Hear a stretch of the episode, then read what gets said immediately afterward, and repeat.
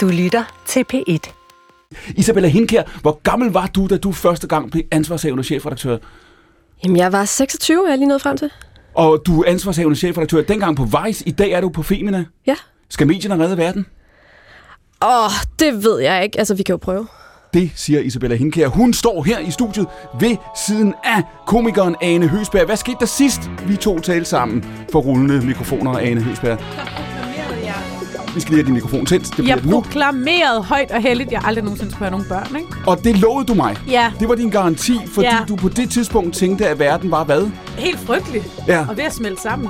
Og det, det tænker du ikke længere? Jo, men nu redder jeg den et barn ad gangen. Der er sket noget siden sidst. Ved siden af dig står Christian Mauritsen. Christian, du er stadigvæk nogle uger endnu sikkerhedspolitisk korrespondent på Berlingske. Det har du været i lang tid, i årtier. Det skal vi tale om. Og så skal du skrive en bog. Hvad handler den om?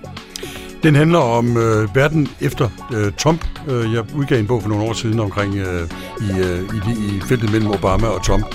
Så nu kommer det til at handle om, hvorvidt demokratierne overlever efter den flodbølge, vi oplevede under Trump. Den flodbølge, siger du. At lever vi i en tid de sidste, hvad, 5-6 år, som har overrasket også dig? Ja, afgjort. Altså demokratierne har aldrig været så udfordret, som det er i dag, og det sniger sig ind på os hver eneste gang, øh, hver eneste dag, øh, den her demokratiforfald. Ved siden af Christian Mauritsen, der står Karl Johan Dalgaard, professor ved Københavns Universitet, og jo altså overvismand. Hvor meget kan man bruge fortiden til, Karl Johan? Det er jo det, I gør. Det er jo det, Christian gør. Det er det, du gør. Det er det, vi alle sammen gør, når vi skal forstå Ukraine, som vi skal diskutere om lidt, Vesten, som vi skal diskutere, medierne, som vi skal diskutere, alt det her, vi ser på fortiden. Er vi efterhånden der, hvor verden forandrer sig i et tempo, hvor vi ikke kan bruge fortiden til ret meget? Nej, det ved jeg ikke. Jeg tror, hvor der er en vist mål, hvor ved, at man, det at skue tilbage er noget, der også gør, at man kan skue frem. Men man skal bare gøre sig klart, at øh, der er så stor usikkerhed, så verden i morgen er ikke determineret af fortiden. Dette er stafetten direkte på P1 frem til klokken 14. Konceptet er jo altså simpelt. Vi har to timer, ikke sådan fra start til slut, men næsten to timer til blot fire gæster. I har hørt dem nu. De sender både svar og spørgsmål videre til hinanden. Og du kan sende os dit spørgsmål. Det gør du ved at sende en sms til 1212 og starte med at skrive P1 mellemrum. Vi er her live fra DR-byen, som sagt, frem til klokken 14. Mit navn er Clemen Kærsgaard.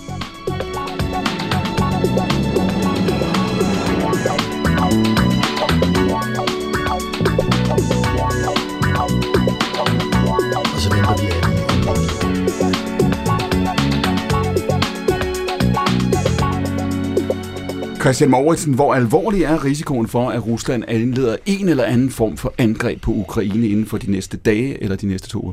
Det er der meget stor uenighed om, hvorvidt de gør, men, men det, der, det, jeg synes, der er den største fare, det er i virkeligheden alt det, der foregår uden om Ukraine. Øh, fordi øh, Rusland har presset NATO og USA op i et hjørne i øjeblikket, som det ser ud som om, det er meget, meget svært at komme ud af. USA er i retræten. Øh, der kommer skiftende meldinger fra USA hele tiden på, hvordan de vil gribe situationen an, hvis Rusland angriber Ukraine. Europæerne render rundt, som de altid gør, øh, rundt om den samme pæl og kan ikke finde et, sin egne ben. Så det ser ud som om, at Putin har valgt det her tidspunkt, vil valgt det her tidspunkt til at udfordre Vesten afgørende, således at han ønsker en helt ny sikkerhedspolitisk dagsorden i Europa, og det ser ud som om, at han i hvert fald får nogle af de ting opfyldt. I 2008 var der Georgien-krisen, i 2014 der var der annektering af, af Krim, som vi er blevet mindet om de, de sidste uger her, efter at russerne øh, marcherede 100.000 tropper op, sådan godt tæt på den ukrainske grænse. Jeg spekulerede på, Christian, efter du og jeg havde snakket sammen i aftes, mm. er det, der har ændret sig nu i lyset af det, du lige har sagt, er det ikke så meget, hvad Putins Rusland vil, men hvor Vesten er? Altså, fordi han har, kan du sige, testet Vesten før? Det er helt tydeligt, at USA er på et helt, helt andet sted, end de var i 2014, da Krim blev taget øh, på det tidspunkt. Øh, og det, det, det, det, det sted, de i virkeligheden er, det er, at de er i Kina. De er på vej til at udfordre Kina, har gjort det i flere år, og de vil simpelthen have en eller anden form for, øh, hvad hedder det, øh, ordning med, med Kina på en lang række områder. Biden, øh, og for den sags skyld også Trump, har mange gange signaleret, europæerne, I må selv klare Rusland, mm. vi har ikke tid til det, vi er nødt til at klare Kina, og det er det, der er faren, det er, at USA er på et helt andet sted i dag, end de var øh, under Krimkrisen.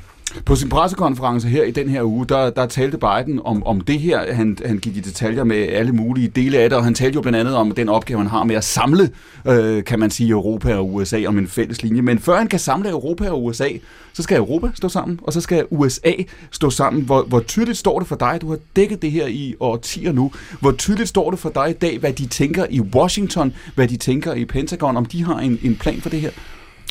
Jamen, det er jo det, man er lidt bange for, det er, at de ikke har en plan. Altså, for, øh, det kan godt være, at Europa skal samle sig, det kan også være, at, USA skal prøve på at finde øh, sine egne ben, men problemet er også, at Biden skal også samle sig. Mm. Øh, han fægter i højre, i øst og i vest, og vi er alle sammen vældig glade for Biden, fordi han er kommet efter den forfærdelige Trump, så derfor så øh, ser vi øh, med stor vildvilje på ham. Men sandheden er jo, at Biden, han væver rundt i det. Han, øh, der er ikke nogen, der kan læse ham her i Europa, der er ikke nogen, der ved, hvor han er henne. Øh, her på den preskonference, der var i onsdags, Ja. der vævede han frem og tilbage om både det ene og det andet, og kom med sine øvrigt fremragende analyser af situationen, fordi han er en god analytiker, så kommer han, øh, så kommer han, undskyld udtrykket, så kommer han til at røbe en masse hemmeligheder undervejs, øh, som europæerne absolut ikke vil have frem, nem, nemlig at der er en uenighed. Han ved simpelthen ikke, hvornår han skal holde kæft. Han ved ikke, fordi han bliver smiret over de her spørgsmål fra journalisterne om, at han nu kan brillere med sin viden, og jeg har mødt Putin flere gange, og jeg kender ham, og jeg ved, hvordan han tænker, og, og alt det der. Han elsker det. Han elsker simpelthen at komme med sine dybe analyser af, hvordan situationen er. Problemet er, at han er ikke ansat som kommentator på Washington Post. Han er præsident i USA, og skal ikke stå og analysere en kæmpe situation, og derved røbe statshemmeligheder. Og det er også derfor, at vi i dag i en leder i Berlingske skriver, at han rent faktisk udgør en sikkerhedsrisiko på nogle områder. Det er jo et stort ord at tage i munden, når man er amerikansk præsident, man skriver om det. Og, og på den her pressekonference, det var det, der blev mest citeret og mest omdiskuteret. Det var der alt muligt grund til. Det er jo, at han diskuterer, kan man sige, hvad vil en invasion i grunden sige? Kan der være både en større og en mindre invasion? Ja. Det var de ikke glade for at høre i, i, uh, i Ukraine. Og så diskuterede han også sådan generelt, hvad Putins Rusland intenderer at gøre. Der lød det sådan her. I think he still does not want any full blown war. Number one. Number two, do I think he'll test the West, test the United States and NATO as, as uh, significantly as he can? Yes, I think he will. But I think he'll pay a serious and dear price for it that he doesn't think now will cost him what it's going to cost him. And I think he'll regret having done it. En tilbagevendende analyse, Christian Morrison, man kan også høre spor af det i det, som, som Biden siger, det er, at Rusland er ikke stærk nok til det her. Når det kommer til stykket, så har Rusland ikke råd, de har ikke tid, de har ikke mandskab, de ønsker ikke, hvad der kunne være en, en, en 10 eller 20 år lang borgerkrig i et land, som er dobbelt så stort som, som, som Polen. Men samtidig, så beskriver han jo, det var det, du sagde før, så siger han, det kan sagtens være, at Putin vil se, hvor langt han går. Det er jo det, der er det farlige, fordi der åbnes, øh, åbnes der, derfor en graduering af, hvor slemt en konflikt i virkeligheden er. Mm. Altså hvis man, foretager, øh, hvis man forestiller sig, at Putin går ind og laver, øh, skærer ligesom øh, Ukraine over i nogle småbidder, øh, så er det ifølge Biden meget svært, øh, svært at, øh, at gøre noget ved det, øh, fordi hvornår er det nok? Hvornår er det nok? Og det er den der langsomme effekt, ikke, som vi i øvrigt også så i optakten til 2. verdenskrig, hvor, hvor, øh, hvor tyskerne først gik ind i et område, og så et andet område, og hvor Vesten først, eller de vestlige lande først senere gik ind i det. Det er en farlig strategi i det hele taget, og i, i det hele taget at, at, at løfte sløret for, at man tænker, at de der tanker er farlige. Fordi Kina sidder jo også og lytter med. Mm. De vil gerne ligesom have det Taiwan, som de i øvrigt ejer i forvejen, blot uden at, at have kontrol over det, ved for eksempel at gå ind og tage nogle af de øer, der ligger ude for Taiwan. Mm. Så tager vi en ø, så tager vi den næste ø, og så vi en tredje ø, og Biden ved stadigvæk ikke, hvad han skal gøre ved det, fordi det er småbider. Og så lige pludselig på et eller andet tidspunkt, så kommer den store invasion af Taiwan, og så har vi balladen. Det, Det er, som- det er jo det, der er problemet, ikke? Det er som om, at, at siden 11. september 2001, der kan du sige, der har, har verdenshistorien banket på døren. Vi troede med Francis Fukuyama, at den var slut i 89, ikke også? Det var, det var slut, så er det som om, at verdenshistorien kommer tilbage. Den banker på døren en gang, så tænker vi, gud, vi må forholde os til den verden, vi lever i. Så sker det igen og igen og igen. Det virker, Christian Mauritsen, som om mange af os stadigvæk lever i en verden, hvor vi tænker, det bliver bedre i morgen, det bliver bedre om 5-10 år, det skal nok lykkes, vi skal nok løse vores problemer undervejs. Er vi stadigvæk grundlæggende øh, optimistiske, eller måske i virkeligheden arrogante og selvovervurderende i forhold til, hvor meget vi kan kontrollere, og hvor hurtigt vi kan løse problemerne? Jamen, jeg, jeg, tror, jeg tror, vi er meget, øh, øh hvad hedder det, arrogante forstået på den måde, at vi har faktisk ikke foretaget os noget, øh, ud over nogle udvidelser af NATO siden 1989. Vi har ikke for alvor taget en diskussion om, hvad er det for en sikkerhedspolitisk struktur, vi vil have. NATO ser næsten stort set, bortset fra flere medlemslande, ud som det gjorde, dengang den blev etableret øh, efter 2. verdenskrig. Vi har ikke for alvor taget det. Euforien efter 89 og efter Sovjetunionens opløsning nogle år senere, mm. den var så gigantisk, at man tænkte, okay, nu har, alt, nu har hele verden øh, indrettet sig efter øh, vores system, så derfor kan vi bare fortsætte som, som om der ingenting er hent. Det er der bare. Putin vil have et opgør med den sikkerhedspolitiske tænkning, der har været efter murens fald øh, fordi han selvfølgelig ikke er tilfreds med den, fordi Sovjetunionen, det, tidligere Sovjetunionen øh, for det første er gået i opløsning, og for det andet trues af en optagelse af net, øh, i NATO. Så det er et problem, det her. Isabella Hinkær, når du tænker på dine læsere og dine brugere, hvad enten det var på Vejs i sin tid, eller det er på, på Femina nu, tænker du så, det her, det er en verden, hvor de her dagsordner, og nu er det sikkerhedspolitik, vi diskuterer Vesten mod Rusland. Øh, efter pausen skal vi tale om, verdensøkonomien. Øh, der er klimaspørgsmål, man kunne nævne. Øh, andre emner. Tænker du, vi lever i en verden, hvor de her dagsordner trænger sig på? Vi kan ikke lukke døren, vi kan ikke lukke vinduet, fordi på et eller andet tidspunkt, der, der kommer vandet ind. Ja, det tænker jeg absolut, og det synes jeg er svært at tænke noget som helst andet, når man hører øh, Christian fortælle. Det, jeg kan være i tvivl om, det er, om øh, vi faktisk rigtig begriber det. Øh, fordi, som du siger, altså jeg er født i 90, ikke? Øh, vi har fået at vide, sådan nogen som mig, der har generation X-forældre, vi fik jo netop at vide, at det hele bliver bedre. Mm. Det bliver bedre hele tiden, så jeg tror også for mit eget vedkommende, har jeg faktisk svært ved at begribe, at vi lever i en verden, hvor demokratierne som styreform er udfordret, øh, hvor at, øh, der kan være en tredje verdenskrig. Så jeg tror stadig ikke helt, jeg sådan, har fattet det, og sådan tror jeg, der er mange, der har det. Da, da, da du startede som journalist, og du har jo arbejdet i forskellige genrer, men også med samfundsstof på forskellige måder, havde du det billede af, af, af af problemernes størrelse, eller kompleksitet, eller hastighed der for, for nogle år siden, som du har nu? Eller er det også rykket tættere på for dig personligt? Jamen det er det, og jeg kan huske øh, på Vice, hvor vi var til stede i mange forskellige, altså Vice øh, er jo et internationalt medie, til stede i mange forskellige lande og territorier.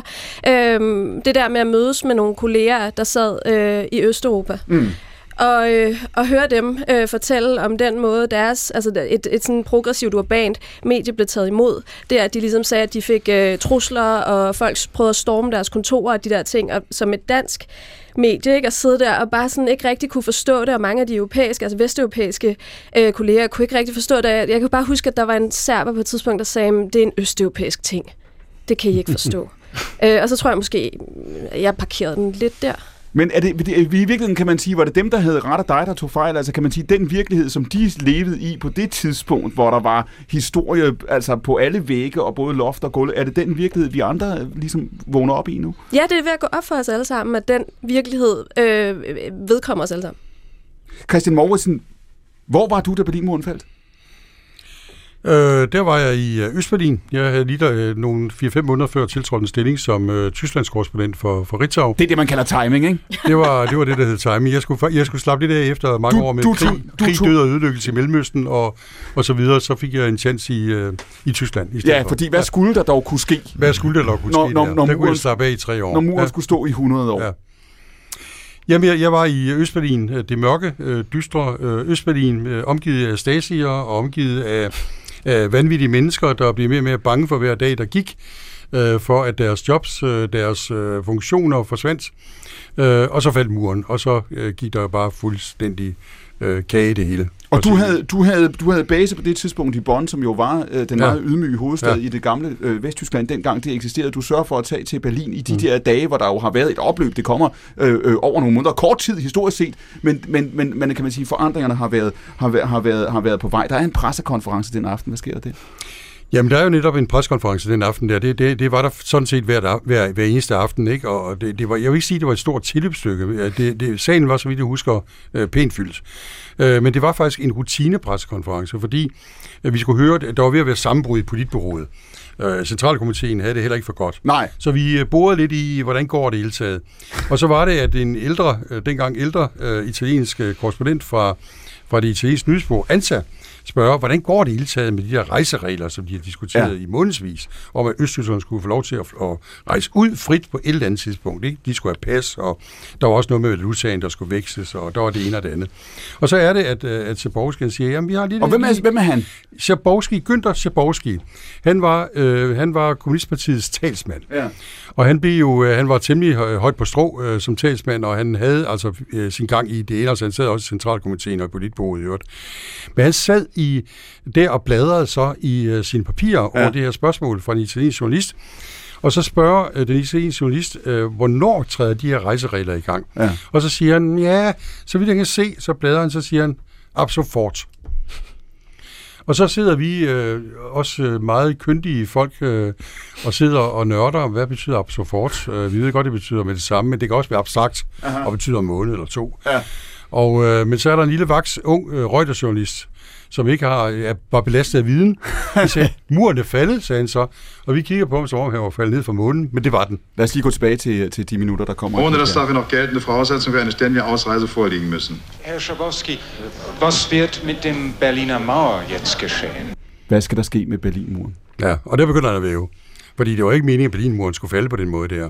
Jeg, jeg, direkte fra preskonferencen, så kører jeg ud sammen med min daværende kollega fra radiovisen, Conny Petersen, og tager ind til, øh, hvad hedder det, en af de her øh, årgange. Ja. Og de siger, at der sker ikke noget i aften, der sker heller ikke noget i morgen, I kan rulle til hjem.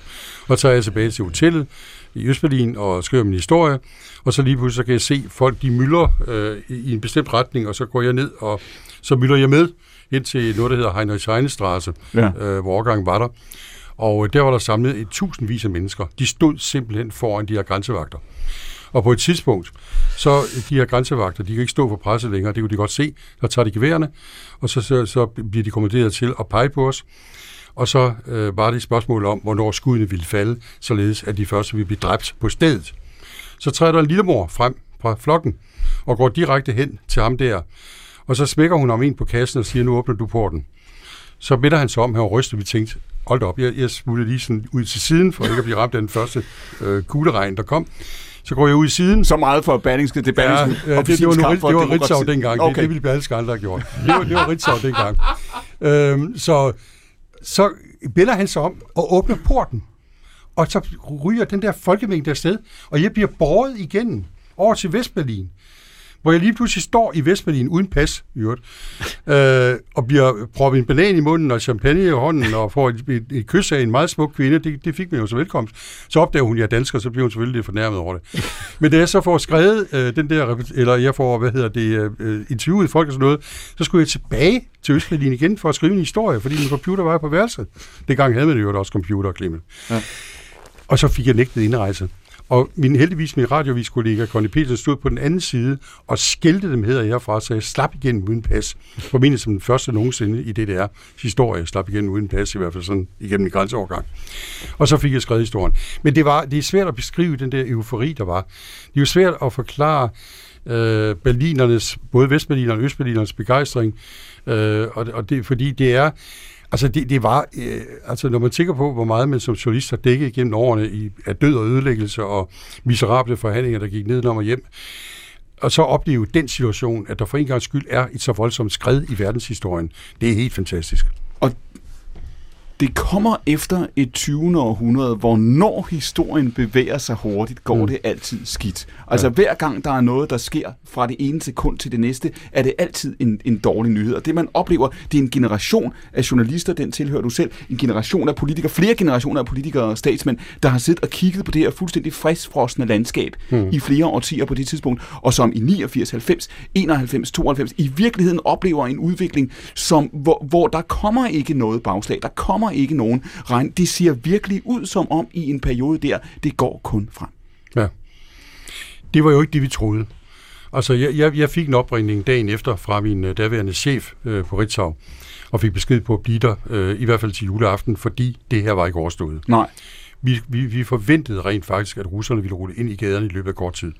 Der var ikke, der var eufori øh, på, at det her det var der, men jeg kan også godt love dig for, at Østberlinerne, de var rejseslagende, fordi russerne ville komme lige om lidt og bombe dem sønder og sammen.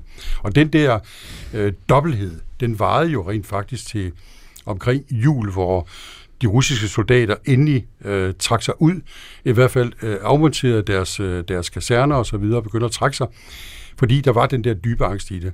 Man skal ikke glemme, at den her eufori, øh, øh, så, som var der, øh, først egentlig var der et år efter. Det mirakuløst tog det kun et år for at forene de to Tysklande gennem nogle forhandlinger.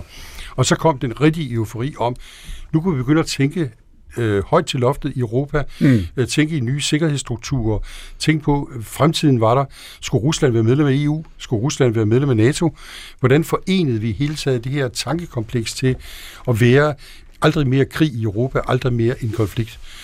Det, det kom på det tidspunkt. Men i de der spændte øjeblikke, lige omkring murens fald, der var der meget blandede øh, øh, reaktioner på det. Isabel Hinke, nu, nu siger du før, det er som om, at vi vågner lidt op til historien på en eller anden måde. Vi har jo været vant til, i hvert fald prøvet i Danmark, øh, historisk set, at melde os ud, når vi har kunnet. Ikke? Altså, vi, vi har beskæftiget os med det til det punkt, hvor det har været interessant, eller vi har følt, at vi skulle vælge side, men vi har, vi har godt kunne lide tanken om, at vi, vi er lidt væk fra der, hvor det går rigtig galt. Ikke? Så vi har ikke rigtig noget på, på spil. Tror du, det, tror du, det går i de kommende år? Kan vi melde os ud? Nej, overhovedet ikke. Og det tror jeg så til gengæld, at der, vi ser nogle generationer nu, der, der godt har forstået. Det er ikke sådan, jeg oplever øh, min egen, og i særdeleshed ikke de generationer, øh, der kommer efter min. Øh, vi er i den grad forbundne globalt øh, på en måde. Altså både øh, rent faktisk, men også øh, åndeligt. Føler du allerede, hvor gammel er du nu? Jamen, jeg er 31. Føler du allerede, du siger de generationer, der kommer efter dig, føler du allerede, at der er en generationskløft mellem dig og dem, som er 20? Ja, det føler jeg i den grad. Øh, og det føler jeg, fordi at altså for eksempel sådan noget som sociale medier, altså der sker nogle ting i mediebilledet, som har accelereret mm. en udvikling så meget af den måde, vi forholder os til. Der sker jo selvfølgelig noget med internettet, altså dem, der, dem, der ikke kan huske øh, en tid før internettet, og dem, der kan, der er en ret voldsom kløft der, vil jeg påstå. Og så den acceleration, der så bare er, altså, er sket siden, tror jeg gør de der øh, åndelige fællesskaber, som, som vi tænker som generationer, lidt, lidt mindre, de årgange lidt mindre. Ane Høsberg, når du tænkte på fremtiden, da du var 18 år gammel, hvad så du så? Så du så en fremtid, hvor problemerne ville blive løst, og hvor, hvor, vi, hvor vi levede sådan i evig fred og lykke, eller tænkte du, det går galt?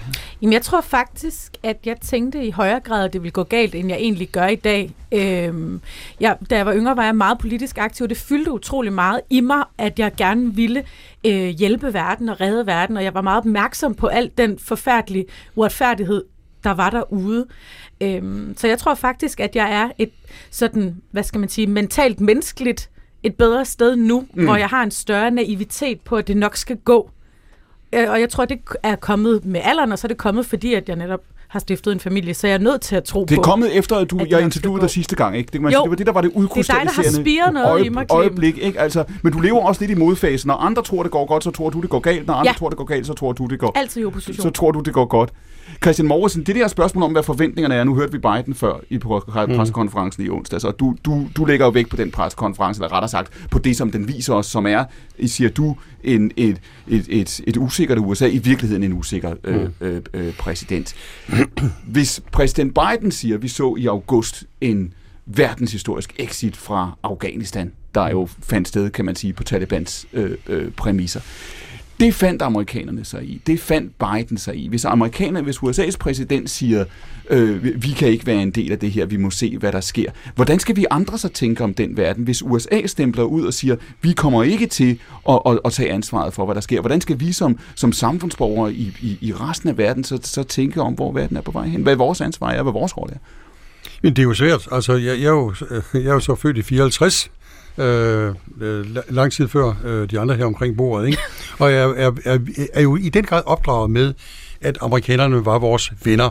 Altså, jeg stod som seksårig og kiggede i Nørre Sundby ud over altanen, da det amerikanske hangarskib kom til Aalborg ja. og afleverede de store kampfly og kørte dem på lastbiler ud til Aalborg Lufthavn. Og det, min far sagde, det er vores redning. Det var din store amerikaner, der er kommet her. Problemet er jo bare i dag, at den banetænkning, vi har i Europa om, at USA er vores øh, bedste ven, og det er de sådan set også. Øh, de er bare øh, en noget svækket ven.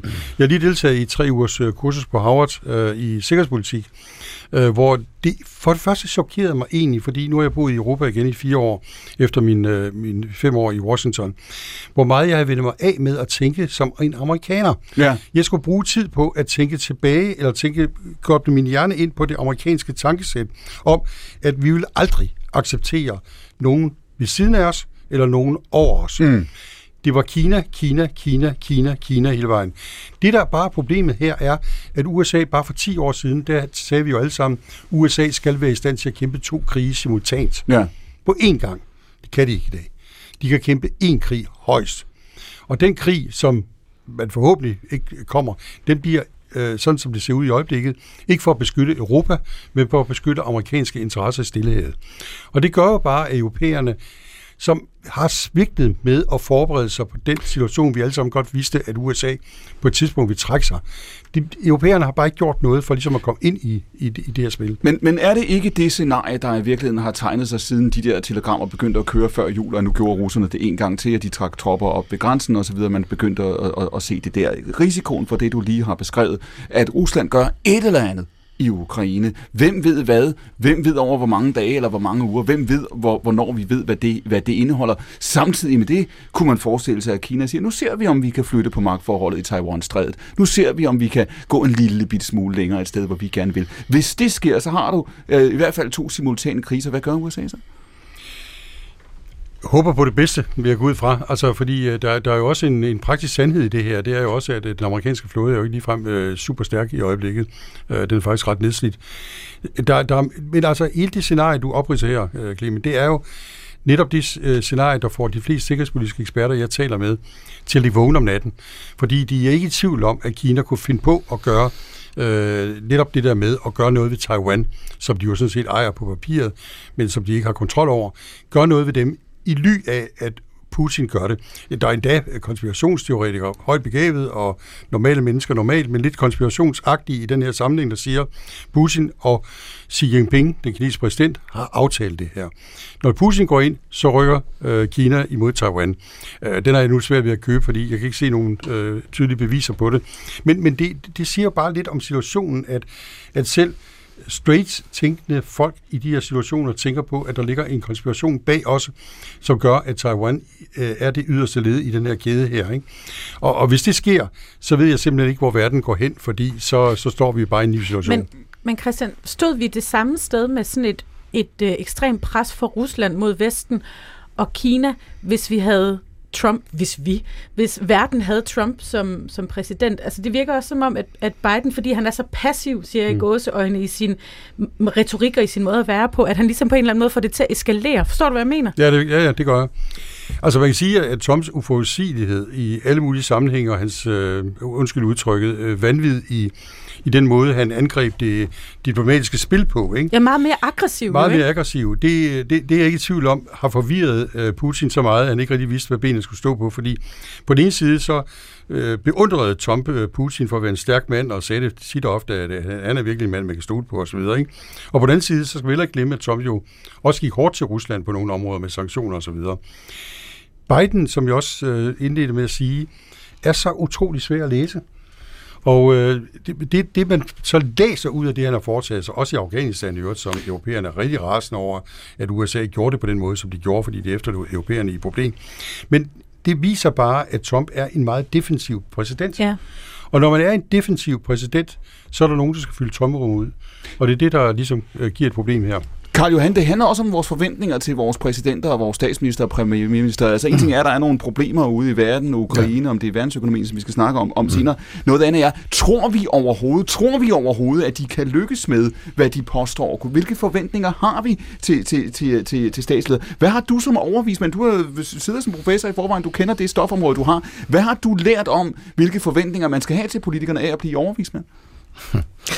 Nej, altså jeg tror, at man godt kan sige, at øh, lederskab betyder noget, og at øh, det er der en masse studier, der viser, at øh, eksempelvis øh, at der kan være konsekvenser af, at en statsleder fra den ene dag til den anden pludselig dør, og det leder til politikomslag. Men hvis vi kan gøre det en lille smule konkret i forhold til den samtale, vi har her omkring Ukraine, så synes jeg måske også, at en del af bagtæppet, måske, det er et spørgsmål mere end noget andet, Christian, øh, er, at altså, da muren faldt, der var Ukraine den næststørste økonomi i Sovjetunionen. Ja. Og, på, og i dag, der er Ukraine det fattigste land mm. i Europa, mm. målt på sådan noget som BNP per ja. indbygger. Ja. Det har været en lang derut sådan, for, for folk, der bor der må man formode. Ikke? Og der har været store problemer med den politiske ledelse. Korruption har været endemisk igennem mange herrens år. Mm. Og det er så bare at spekulere over. Lad os nu sige et øjeblik, at vi rider stormen af i en eller anden forstand, sådan lige her og nu.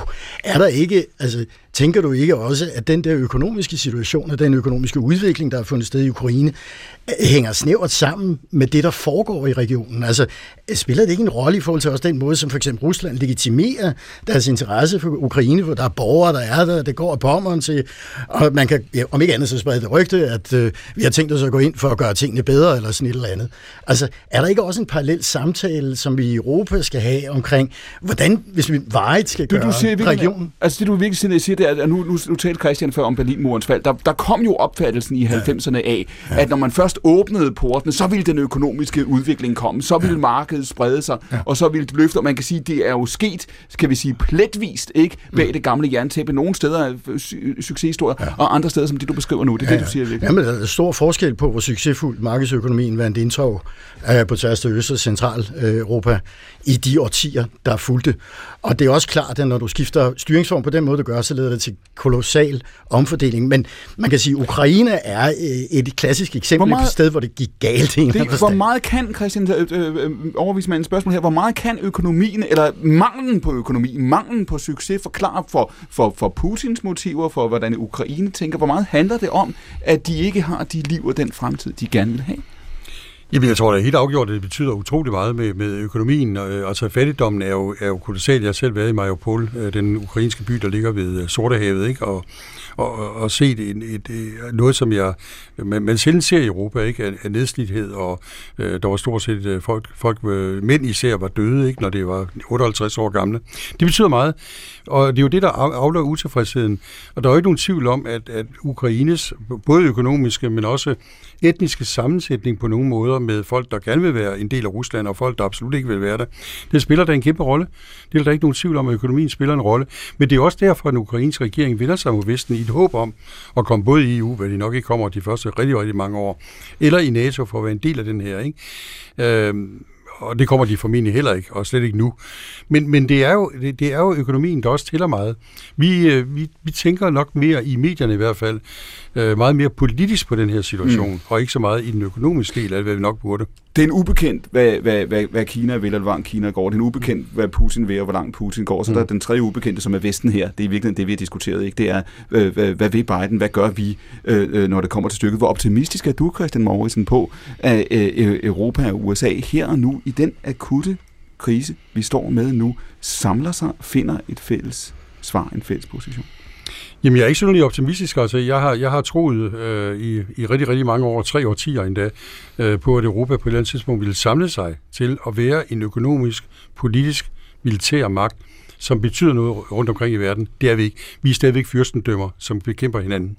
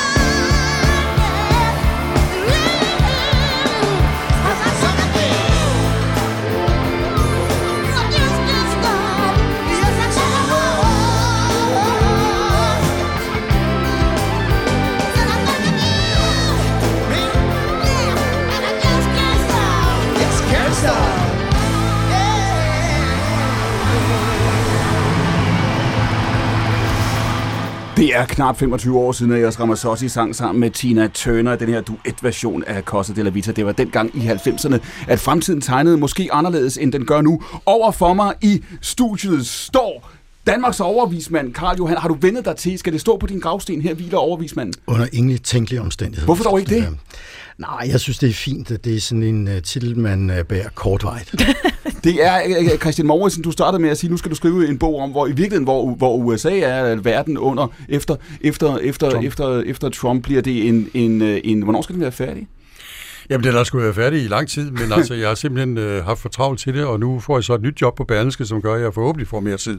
Det bliver svært at sende den i trykken, ikke? Fordi du ved, at i samme øjeblik, du sender den i trykken, så sker der noget. Sandheden er, at forlægger de her udenrigspolitiske bøger, og det er kun vores ihærdighed, der gør, at der overhovedet bliver trykt nogen. Ane Høsberg, nu er Ja. du, du er virkelig kommet herind i dag for at finde ud af, om du skal have tiltro til, øh, til, til tilværelsen, ikke? Jo, tak. Jeg, jeg synes virkelig, nu proklamerede jeg ellers før, at jeg havde sådan en barnlig naivitet omkring, hvordan verden står til lige nu, og troen på det bedste og sådan noget. Så kunne jeg bare mærke, at Christian han var færdig med at snakke, så var jeg sådan helt... Så jeg synes, ja, jeg prøver at bevare optimismen. Jamen, det gør ikke noget, Christian. Jeg synes bare, at det virker lidt voldsomt, faktisk. Nu sagde du før det der med, at du var politisk aktiv. Du orienterede dig mod verden, da du var, var ganske ung. Det der med, hvornår man, kan du sige, lader verden komme tæt på, eller forholder sig til den, og tænker over, hvordan går det med så, og så videre, og hvor meget man siger, nu er det mit, mit liv, nu er det min tilværelse, Ja. nu er det det, jeg skal i dag. Hvilke overvejelser gør du der om det? Altså, hvor, hvor meget du lukker ind? Har lyst til at lukke ind? Jeg har været nødt til at gøre mig nogle overvejelser om, hvor meget jeg har lyst til at lukke ind, fordi jeg bliver, jeg tror faktisk også, det er en generationsting, og måske også lidt øh, lige præcis min generationsting, at vi lader rigtig, rigtig meget komme ind, og det fylder virkelig meget. Jeg kunne mærke for mig selv, jeg fik sådan en enormt meget væltsmerts, og havde ret svært ved faktisk at, at bare gebærde mig i min egen hverdag, fordi at der var så meget, der fyldte ude i universet. Så på et eller andet tidspunkt var jeg nødt til Altså ikke under programmet her, nu Nej. taler du om det. Ja, okay, jeg skulle lige... i, i, de- i mine meget aktive politiske år. Mm. Øh, så jeg har været nødt til at passe på mig selv, og ligesom sige, lige, lige for tiden går min verden hertil. Og lige nu, der går den meget omkring min familie, fordi jeg jo selvfølgelig gerne vil sørge for, at, at de har de bedste forudsætninger for et godt og langt liv. Men jeg kan godt mærke, når jeg hører Christian fortælle, at jeg har lyst til igen at engagere mig og, og prøve at gøre noget derude. Nu, nu, sagde, nu sagde uh, Isabella før det der med, du sagde Isabella, du føler dig allerede, at du er, der er en, en kløft mellem dig og den nye generation, selvom du er 31? Ja. Har du den samme oplevelse, Ane? Ja, helt bestemt. Hvornår kom det? Hvornår satte det ind? Øhm, det tror jeg, det gjorde i mine midt-20'ere. Der blev jeg meget bevidst omkring, at, øh, at der er en, øh, der er en ny virkelighed, som, som jeg ikke er en del af, kvæg at jeg, som øh, Isabella snakker om, har, har levet før internettet eksisterede, og stadigvæk tror mere på det, der står i bøgerne, end det, der står på, på nettet. Det var der, hvor du begyndte at tænke, nu kan du mærke, at ver- verden er sejlet et andet sted her. Ja, jeg vil stadigvæk hellere læse en bog, end jeg vil gå ind på Wikipedia. Karl Johan, føler du dig som en del af en generation? Ja, det tror jeg da helt sikkert. Altså, jeg, jeg Hvor, tror, jeg, hvornår tænker du på det? Hvornår går det op for dig? Nej, altså det- hver generation, tror jeg, har sit at bekymre sig om i en eller anden forstand. Altså nu har vi lige snakket om murens fald for lidt siden, når jeg var ung. At der var, var det konstant sådan i det der atomurets øh, alder, ikke? hvor alting var 5 minutter i 12, og lige om et øjeblik kolon paddehatsky. Så, og det var det, folk var bange for, og der var øh, øh, fredsmarscher og øh, øh, anti-atomkraft og alt det der. Det var det, der var det, det som mobiliserede folk, og folk var rædselslagende for, på tværs af Europa, mm. ikke bare herhjemme. Og så opstår der det der vakuum i en, en kortere periode, om ikke andet, øh, hvor den her atomtrussel, den øh, forsvinder i forbindelse med murens fald og den slags. Men i dag er, er det, som jo mobiliserer og bekymrer særlig ungdommen, at der, er- det er jo en ny ting. Det er klimaforandringerne, som, som i høj grad øh, tager, øh, tager, tager forrang. Og det tror jeg, det er altså også noget, som bekymrer mig. Så på den måde føler jeg mig ikke fuldstændig sat af. Men jeg kan godt øh, følge du- nogle af de betragtninger omkring, hvordan medielandskabet ser ud, og, og informationsstrøm og sådan noget. Når du, når du tænker tilbage nu på, på, på 90'erne, der var de der, så kan man jo diskutere, om det var 10 år, eller hvor lang tid det var, men der var jo en periode, kan man sige, hvor det så ud som om, at det, det trak i den anden retning. Det så ud som om, at vi var, altså, og lettelsen, da den slog igennem, det var det, som Christian beskrev før. Først var der usikkerheden, og så kom så, ja. så, så lettelsen. Tænker du tilbage nu, Karl Johan, på den periode, og tænker, hold da kæft, vi har simpelthen leget, vi har pjattet, der har været en form for næsten en dekadence i, hvordan vi er gået til tingene, og nu, nu Nej, det, altså den fortælling tror jeg godt, man kan komme øh, med. Altså i, hvis man er helt oppe i helikopteren, ikke, og Ja. snakker sådan sikkerhedspolitik og den slags Jamen, ting. der- der er der var en periode, men præcis. igen, som sagt, der var jo også et bagtæppe, som gjorde sig gældende for os, der var levende og, og, og unge på det tidspunkt. Man kan sige, det kan godt være, at vi ikke var bange for paddehatskyen så meget, men så til gengæld, så var man meget bange for HIV og AIDS, for eksempel, som var det kæmpe store dyr i åbenbaring på det tidspunkt, og som spillede en stor rolle øh, for, for mig og mine omgangskreds. Det var noget, man gik og var bange for, meget bange for, ikke? Øh, Blandt andet, fordi man ikke rigtig vi- vigtigt, hvad- hvad- vidste, hvad man skulle mene om det. Så jeg tror altså også dengang, at det var en blandet pose, øh, en blandet pose bolcher for at se lige ud. Ikke? Der er altid noget, som, som, som kan frembringe noget angst i enhver generation. Isabel Hinke, nu beskrev du før, hvordan det var at sidde på Vejs der, der i, altså i, den, i jeres øh, internationale samarbejde, hvor I sidder vidt forskellige nationer repræsenteret omkring det samme bord, hvor det gik op for dig, hold nu kæft, der er forskel på, hvordan de tænker på den anden side, øh, hvordan man ser på det, vi, på det, på det, vi, øh, vi laver. Oplever du, at, at øh, ungdommen er national eller international? Tror du, at, at vi kommer til at se en, en global bevidsthed, en øh, tilbagevenden til det, eller, eller, eller lever vi i en tid nu, hvor vi tænker på os selv som tilhørende denne her nation med det her fællesskab og de her bekymringer. Altså, jeg håber virkelig, jeg, jeg, især da jeg var på Vejs, øh, måske også fordi jeg var eksponeret for det der fællesskab, øh, var jeg fuldstændig overbevist om netop, at vi, vi er globalt forbundne, som du beskriver der. Øh, det, der også bare er gået op for mig, det er, at, øh, at vi er det måske også i nogle øh, urbane øh, specifikke fællesskaber, øh, og det skal vi være meget opmærksomme på, mm. at, at det er dem, der er forbundne, og så sker der en hel masse andre ting, og der er en polarisering øh, i de fleste lande, øh, så vi måske kun ser hinanden i de små fællesskaber rundt omkring.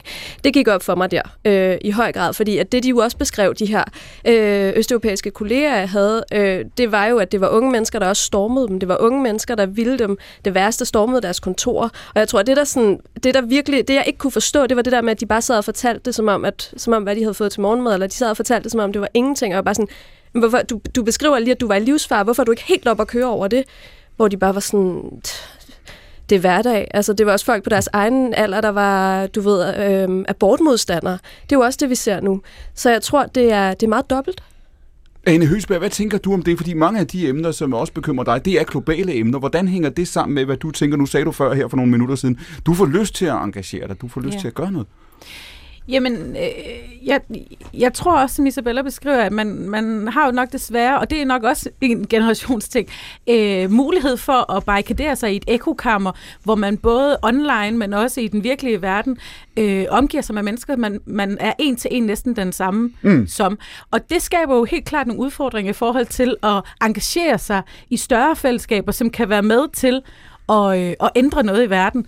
Øh, man kan se det også i forhold til Europa, ikke? som lige pludselig, som du siger, bliver små fyrstedømmer, i stedet for, at vi ligesom engagerer så stort. Men du, men du siger i virkeligheden før, du, har, du kan godt forstå dem, der siger, at det her det er for meget. Ja. Jeg, kan ikke, jeg kan ikke stå åben for det hele tiden. Jeg er Ja. nødt til at lukke af for det.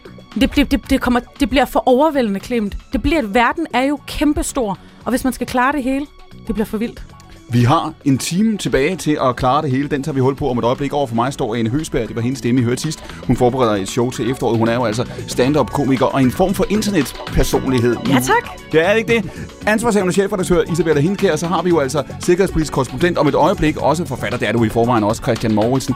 Med ham har vi diskuteret Vesten og Ukraine, og så overvismand Karl Johan Dalgaard, der står her på fløjen. Mine fire gæster står her også på den anden side af radioavisen. Vi sender direkte frem til klokken 14 her på Hele Danmarks P1.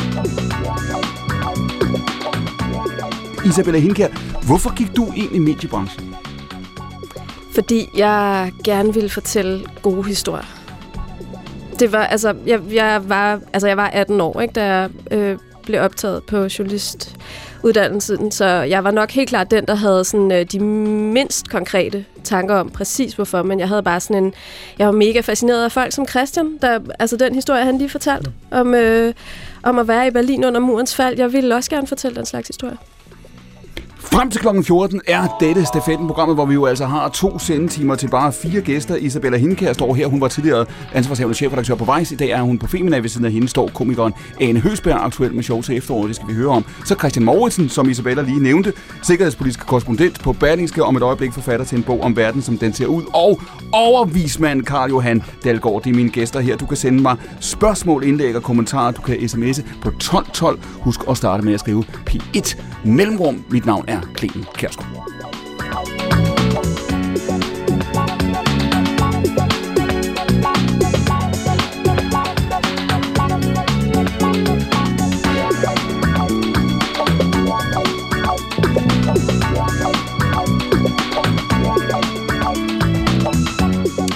Isabella, hvad, hvad tænkte du, da du blev spurgt, om du ville være chefredaktør på Femina? Det, jeg tænkte bare, det vil jeg vildt gerne. Altså, jeg, øh, det, det, jeg var ikke i tvivl i to sekunder om, at det, det var helt fantastisk. Øh, fordi jeg har altid brændt for at fortælle øh, historier til kvinder. Øh, for kvinder er kvinder altid brændt som, øh, for, for kvinder som målgruppe, men også fordi jeg der, det var i maj 2020, Ja. havde en eller anden fornemmelse. Det kan godt være, at det lyder sådan lidt underligt nu, og det er sådan lidt, ja ja, men jeg havde sgu en eller anden fornemmelse af, at lige nu er et rigtig, rigtig vigtigt tidspunkt øh, at, at være et kvindemedie. Og lige nu kom altså bare en fornemmelse af, at der var et eller andet sidrende, øh, som jeg bare skulle være en del af. Og det her var jo, var jo før, kan man sige, den sidste bølge af MeToo og den ligestillingsdebat, der har været der. Hvad var det, der var sidrende alligevel? Hvorfor kunne du mærke, at det her var, var interessant? Hvad relevant? Jamen, jeg tror, altså på Vice øh, lancerede vi på et tidspunkt den skandinaviske version af, af et kvindemedie, der hed Broadly, øh, som var sådan et... Øh, sådan meget aktivistisk øh, kvindemedie, der øh, havde øh, som ambition at starte nogle samtaler, som øh, måske jeg i hvert fald synes manglede på det tidspunkt i Danmark. Jeg tror, vi var nogle af de første, der virkelig dækkede øh, altså den her spæde idé om en samtykkelov, øh, og, og i det hele taget bare behovet for nogle øh, radikale forandringer i voldtægtsloven i Danmark. Altså sådan nogle ting. Øhm, og det var så, altså det var i 2017, ikke, hvor vi bare sådan alle sammen tænkte, det er fandme vildt, at vi i Danmark ikke har en samtykkelov. Det er med sindssygt, ikke? Og så skulle der alligevel gå, hvad, fire år mere?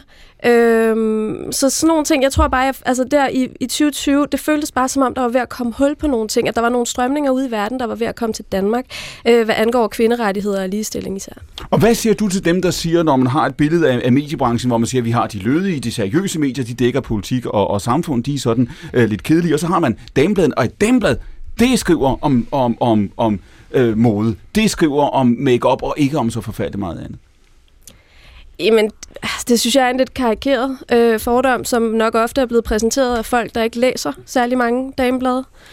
Øhm, det, altså, det, det, det synes jeg i store træk er unfair, men når det er sagt, så er der jo sket noget med, altså, øh, du, du kan kalde det dameblad, øh, kalde det kvindemedier. Øh, der, der, der, der er der sket noget i hvert fald øh, hos os, det vil jeg da gerne øh, medgive, og jeg tror i virkeligheden, der sker noget med rigtig mange medier, uanset Hvil- hvem de henvender sig til. Hvilket opdrag fik du, da de siger, at du skal være chefredaktør på Femina? Ligger der en plan for at sige, at det skal være, det så øh, to år siden snart, ligger der en plan for at sige, at det skal være noget andet, end det er, eller det var? Altså, der var først og fremmest var der et, øh, et, et øh, behov for at øh, accelerere digitalisering øh, hos os. Øh, det, øh, at det, at nu siger du dameblad, ikke? Mhm. Øh, forestillingen om, at, at, at, at det kun er et fysisk ugeblad, men i virkeligheden har vi jo langt flere brugere øh, online på alle vores platforme online, og at, at, det skulle, øh, at vi skulle i endnu højere grad øh, udkomme øh, digitalt, øh, og i min, min ambition var, at vi skulle udkomme digitalt først, hvad vi gør nu. Øhm, men jeg tror, altså det andet var mere sådan en... Øh, altså vi var sådan helt ny, det var sådan lidt underligt, fordi at vi var et meget lille team digitalt. På mm. Den digitale del af det her var meget lille, og folk sagde stadig, de, det gør de stadig, når de citerer vores historie, så siger de øh, blad ugeblad, dameblad, modeblad, whatever blad, ikke? Mm. Øhm, så vi var et meget, meget lille team, der så har vokset så større. Så det var følelsen af at være sådan en meget, og folk er ret unge på den digitale del af Femina. Øhm, det var sådan en lille speedbåd, øh, der, der ligesom øh, tappede ind i nogle af de her strømninger. Og det der for eksempel med at gå ind og dække samtykkeloven, Og det... det- var sgu bare fordi, at vi tænkte, altså da Nick Hækkerup sagde, nu skal jeg skulle lige have en tænkepause her, der i sommeren øh, 2020, hvor det bare var sådan, nej, fandme ikke flere tænkepauser nu. Nu skal der ske noget. Siger du dermed, at det var ikke, det var ikke fordi, at der var en, et meget klart billede af, at I skulle være kan vi sige, aktivistiske og dagsordensættende og omdefinere forventningerne til et dameblad slash kvindemedie? Jamen, tiden er jo aktivistisk. Altså, den tid, vi lever i, kalder på de her ting. Så for mig, er, altså, vi, vi skal jo være et spejl af det. Øhm, og det øh, tror jeg kom meget naturligt, fordi vi er nogle kvinder, øh, der sidder og kigger på det her som kvinder, og vi er, ligesom, altså, vi er kvinder for kvinder om kvinder. Øhm, så jeg tror, det var sådan meget øh, organisk. Anne Høsberg, hvad tænker du, når du tænker på damebladet? Hvilke billeder får du? Øh, Læser du dem? Øh, jeg læser ikke dameblade, men jeg læser dame-kvindemedier på nettet. Øh, Jeg køber ikke rigtig et ugeblad længere. Min sådan, øh, første intuitive øh, tanke omkring det er, det, at det er sådan noget, min mor hun læste, da jeg voksede op. Læste hun alt for damerne og femina og sådan nogle ting. Men jeg synes, som Isabella også snakker om, at det virkelig i, i den seneste tid har taget et nyk opad og er blevet mere aktivistisk og er blevet noget, jeg kan spejle mig i langt højere grad i nu, end jeg kunne for 10 år siden. Christian? Jamen, øh, jeg, jeg, jeg ser nemlig, jeg, jeg, jeg er jo ligesom ikke målgruppen for, for, for damelaget. Men, oh, hold op, Christian. Ja, men jeg, jeg, jeg, jeg, jeg har ingen fordomme. Jo, det, det har jeg måske nok lidt. Men, men jeg har i hvert fald ikke nogen idé om, hvordan jeg skal argumentere for det. Men det, der jeg synes, der er interessant, det er, og måske mest til dig, Isabelle, men også til dig, Anne, det er, jeg har jo øh, desværre en del holdkammerater fra Journalisterskolen, som er fjernet fra deres jobs på grund af MeToo. Og øh, derfor er jeg jo fuldt meget med i debatten omkring MeToo. Og det, der undrer mig lidt, og der, der vil jeg gerne vide, Isabella, hvordan bygger man bro over det? Ikke så meget mand-kvinde, men kvinde til kvinde.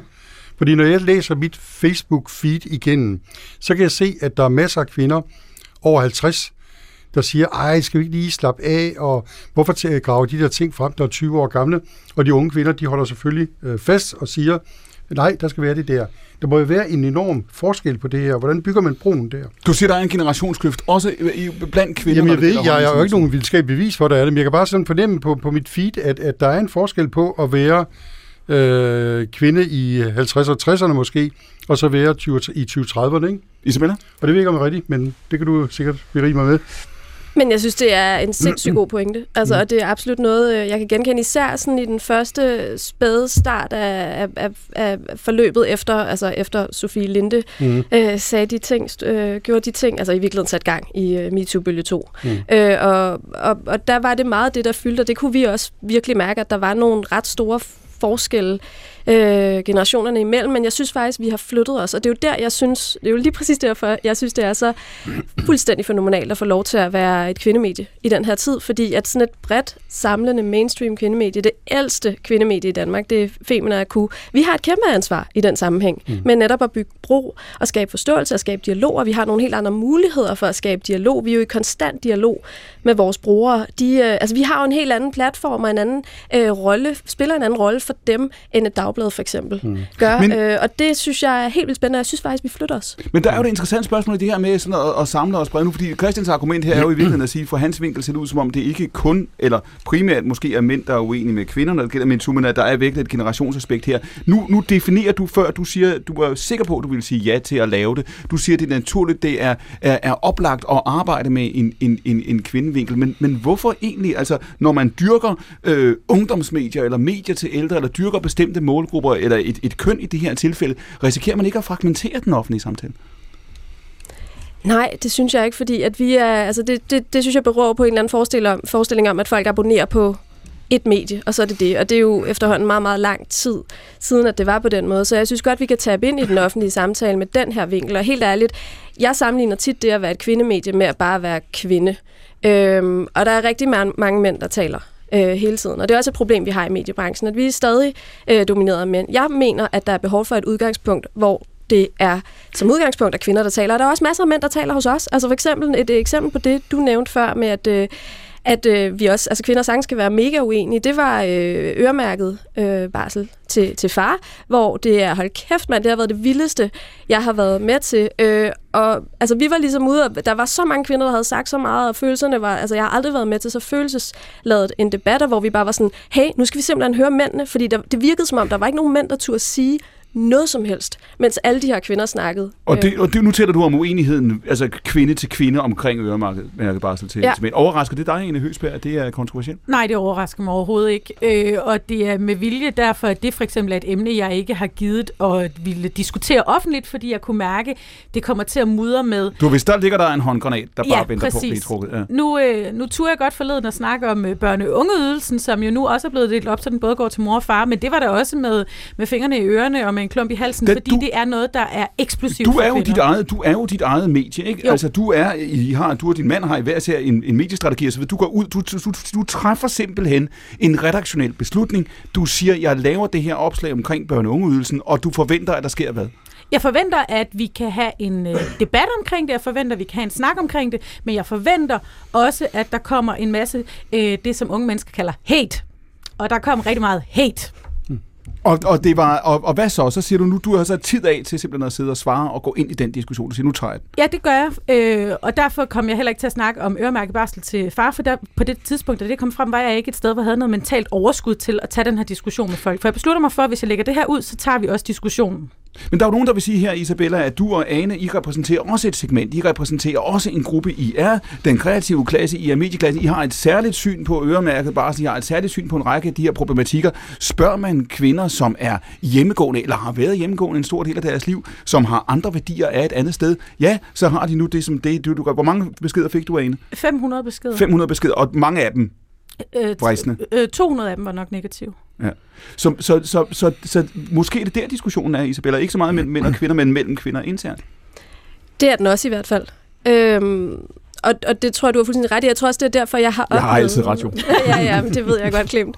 Øhm, men det er derfor, jeg tror, jeg oplevede det som sådan et fantastisk privilegie, øhm, at kunne få lov til at øh, gøre det her på et medie, der samler rigtig mange forskellige kvinder i rigtig mange forskellige aldre øh, og livssituationer, som Femina er. For man kan sige, på, altså, øh, på et medie som Vice var det nok mere, altså der, der var nok en... Øh, en større grad af det der ekokammer, du også beskriver, øh, Ane. Men det har vi altså ikke på Femina. Christian Morsen, må man ikke bare konstatere, at en af de ting, vi har lært de sidste par år her, det er, at der har været generationer af kvinder, ikke kun unge kvinder under en bestemt alder, men der har været generationer af kvinder, som i årtier har oplevet, at de har været overset og underrepræsenteret, hmm. og som pludselig har følt, selvom din generation måske har tænkt, at ligestillingsdebatten var en, man tog i 70'erne, det var overstået, vi var der, øh, det var for længst overstået, så, så der er masser af kvinder, der fortæller, de har levet med bevidstheden om, at der ventede en eller anden form for diskussion, eller et opgør rent ud sagt. Jeg, jeg tror faktisk, at, at, at det, der overrasker mig mest ved den her debat, fordi nu er jeg på 43. 20. år, øh, lykkelig gift med en rødstrømpe, øh, hvor det årlige højdepunkt, det var Femølejren, indtil jeg kom ind i billedet. Vi har haft masser af de her Nu, nu er du det årlige højdepunkt. Er det det, du påstår? Øh, tænk, tænk dig om, jeg, før håber, du svarer. Jeg, jeg håber stadigvæk, men hun lytter nok. Jo, hun lytter nok desværre. Men det, der egentlig overrasker mig mest, fordi jeg har også været chef i rigtig mange år, Ja. Øh, og selvfølgelig også for, for halvdelen, næsten halvdelen var kvinder. Ikke? Det, der nok overrasker mig i den, i den debat, det var, at hvor tydeligt, som jeg var blind for, hvor tydeligt det var, at kvinder føler sig underrepræsenteret i forskellige funktioner. Mm. Altså, jeg har jo haft masser af MU-samtaler, både i Danmarks Radio og Berlingske, og, og, og før det på TV2 og så videre, ikke? Hvor, hvor der har, når, når jeg tænker efter og tænker bagud, så kan jeg godt se, at, at mange af de kvinder, der var inde hos mig, der var nogle af dem, der sagde noget omkring det, at de gerne ville, som var absolut en klar melding om, at de synes, at de var underrepræsenteret, eller at jeg overså den. Mm. Jeg var blind og døv for det. Forstået på den måde, jeg tænkte, hmm, jeg behandler det egentlig øh, folk øh, øh, lige. Øh, de får deres udfordringer, de får lov til at gøre, hvad de vil. Ja, det gør de jo ikke, men altså, de får lov til at gøre en del. Men jeg tror bare, at det er gået op for mig, at det, det, det ligger meget dybere, end jeg havde opfattet dengang. Lad os lige prøve at gribe fat i det. Du siger, du er blind og døv for det. Det vil sige, de sidder til de her øh, medarbejdersamtaler. Ja. De siger, øh, vi savner sådan og sådan. Og på en eller anden måde går du ud af medarbejdersamtalen og tænker, det går meget godt. Ja, ja hvis du stiller op på den måde, så ja, Det, det gør jeg. Ja. det, det, går, det, går, ja, det går sgu egentlig rimelig godt, det her, ikke? Og øh, altså, der hvor jeg egentlig har været fanget i lidt, det er der en dobbeltfælde, ikke? Det er, øh, jeg har, jeg har udstationeret, øh, jeg har som chef udstationeret måske 15-20 korrespondenter i mit liv. ja. Og, og hovedparten af dem, der søger, det er mænd. Det er langt over, jeg tror det er 80 procent, der søger korrespondentstillinger, det er mænd. Jeg tror, at der, jeg tror netop øh, omkring de her mus-samtaler, som jeg har haft, der har været masser af kvinder, der måske mere tydeligt anket efter en klar besked fra chefen om at søge og gøre noget. Men det har bare ikke været, jeg, jeg, jeg har bare ikke opfattet, at det har været tydeligt nok til, at jeg måske har gjort det i alle situationer. Og det, altså både MeToo-situationen, og spørgsmålet om at blive overset som kvinde på arbejdsmarkedet, Ja. den har i hvert fald givet mig en, en konstant tanke om, at, at, at jeg har i hvert fald ikke haft de radar ude, som jeg burde have haft, heldigvis ikke i MeToo-situationen, men i den anden situation, som har været tilstrækkelig. Og det tror jeg, der er mange mandlige chefer, der... Høsbe? der Jamen det er fordi, jeg tror, at det, som Christian også beskriver her, det er også, at vi i mange år har været meget i tvivl om, hvad er en chefs ansvar, og hvad er et personligt ansvar. Mm. For man kan sige, at vi som mennesker har jo også et personligt ansvar for at, udarbejde, eller for at udvikle sig på en arbejdsplads, og for at, at være øh, stædig, og for at, at stræbe efter det, man gerne vil. Man skal jo ikke bare sidde med hænderne i skødet og forvente, at ting kommer til en. Men, men når man tager en snak om for eksempel kvoter på arbejdspladsen, eller kvoter i bestyrelser, så er man også nødt til at tage en snak om, hvad er virksomhedens ansvar for at sørge for en divers øh, bestyrelse, og hvad er ens personlige ansvar for at søge en stilling, for eksempel. Ikke? Men er både du og Isabella ikke eksempler på, på kvinder, som er ambitiøse, som er originale, som har karriereforløb og arbejdsforløb, der adskiller sig fra alle mulige andres, og hvor I er gode til at lægge en, en plan og, og, og, og, og vifte med fladen? Du, du ryster på hovedet, Isabella. Jo, måske, men jeg tror, vi er det lidt i trods, eller på trods af, af de udfordringer og de forudsætninger, der er for at gøre det. Isabella? Jamen, altså, jeg tror ikke på det der med, jo, så, altså jo, selvfølgelig, det er svært at være uenig i, at alle bærer et personligt ansvar, mm. men der er altså også bare noget her med repræsentation, for det første, at hvis du ser, at de korrespondenter, der får lov til det der, de mænd, mm. jamen, hvordan er det så, du som lille pige skal tænke, det er mig, der skal stå der. For det andet, så er der også noget med, hvordan du bliver opfattet. Det ved vi, at, at hvis du som kvinde er meget sådan assertive og går op og banker i bordet, så bliver du altså stadig opfattet på en helt anden Tænker måde, du- end hvis du gør det som mand. Tænker du på dig selv, Isabella, som en, der banker i bordet? Jeg tror, der er andre, der har set mig lidt. Jeg tænker ikke sådan på mig selv, nej. Men, men jeg tror, der er nogen, øh, der har tænkt sådan om mig, hvor jeg har tænkt, det ville du sapsus med ikke tænke, hvis jeg havde været en mand og havde gjort det Har samme. du fået at vide, at du er lidt skrab?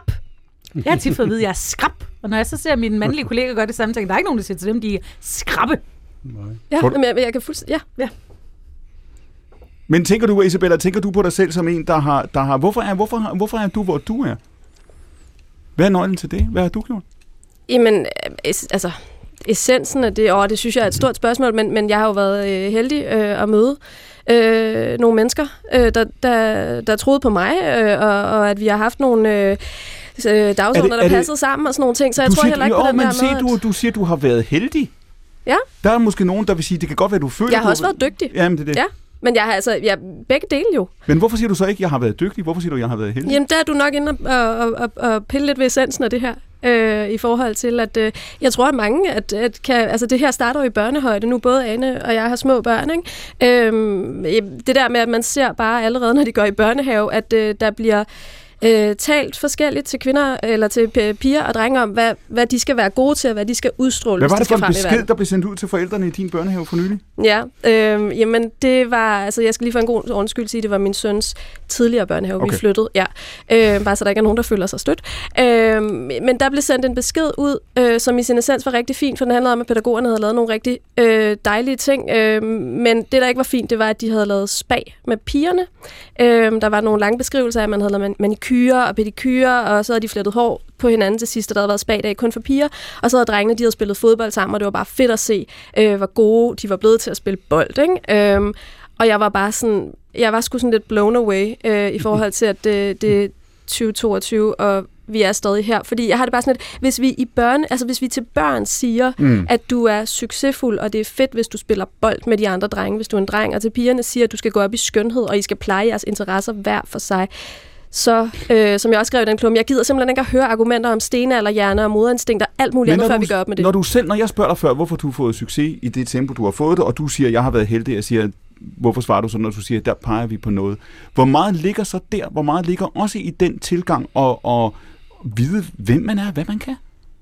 Jamen, det ligger der da rigtig meget i. Jeg tror bare, at, øh, at vi skal netop starte fra, altså fra, fra, øh, fra, fra barnsben og ligesom sige, hvad er det, vi siger til piger og drenge? Hvad er det for et bias? Det er jo også det, du snakker om, Christian. Hvad er det for et ubevidst bias, vi har, mm. når vi går ind i en samtale med ja, små piger og små drenge, men også med, med, med en person af, af et andet køn, eller, eller alle mulige andre former for bias. Altså ligestillingsagendaen hænger jo sammen. Øh, det handler ikke kun om køn, det handler om, øh, om, øh, altså for, om minoriteter på alle mulige måder. Og Kommer vi har et ubevidst bias, og det skal vi tage alvorligt, og det er jo i virkeligheden det, MeToo handler om. Kommer vi til at se, Ane Høsberg, de her år, vi har levet igennem, når det gælder ligestillingsspørgsmålet specifikt, kommer vi til at se, at der vil være et før og et efter, at i forhold til MeToo, ja, samtykkelovgivning, hvad det kan være, øh, mænd på barsel, men også i forhold til, hvor kvinder er, og hvor meget de fylder, og hvor meget de bestemmer. Det tror jeg helt bestemt. Jeg synes, den nye tidsalder startede med Sofie Linde på Solo Comedy Gala, hvor hun ligesom sag, altså, trak en streg i sandet og sagde, der er et før og et efter. Øh, og det var der. Altså, så ja, det kommer vi til at se.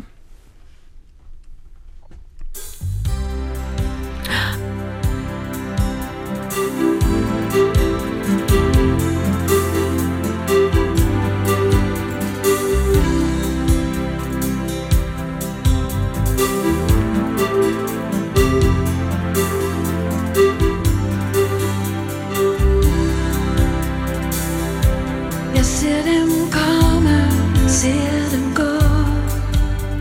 Et øjeblik Fra de bliver født og til de længes væk.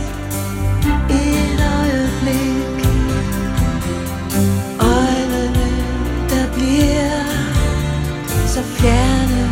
Det er lige meget, hvad du siger. Endnu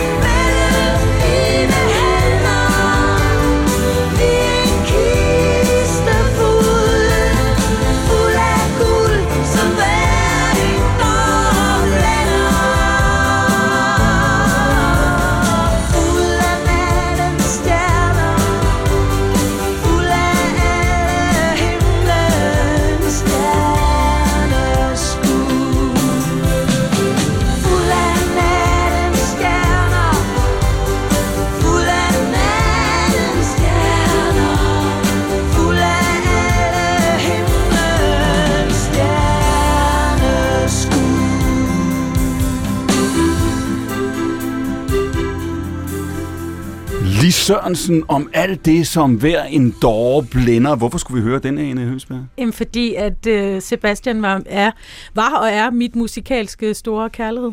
Du har lyttet til ham fra før du blev født. Ja, fra jeg lå i mors mave. Og har heldigvis fået lov at nyde ham øh, i koncerter forholdsvis mange gange. Jeg er simpelthen øh, på, på tværs af generationer meget musikalsk forelsket i den mand. Karl Johan Dalgaard, nu spurgte jeg dig jo virkelig, da vi, da vi startede, det føles allerede som om det er lang tid siden, men i sidste time her, det er fordi verdenshistorien går så stærkt, ikke? Også, på, også på P1 Ja. her, mellem 12 og 14 hver lørdag.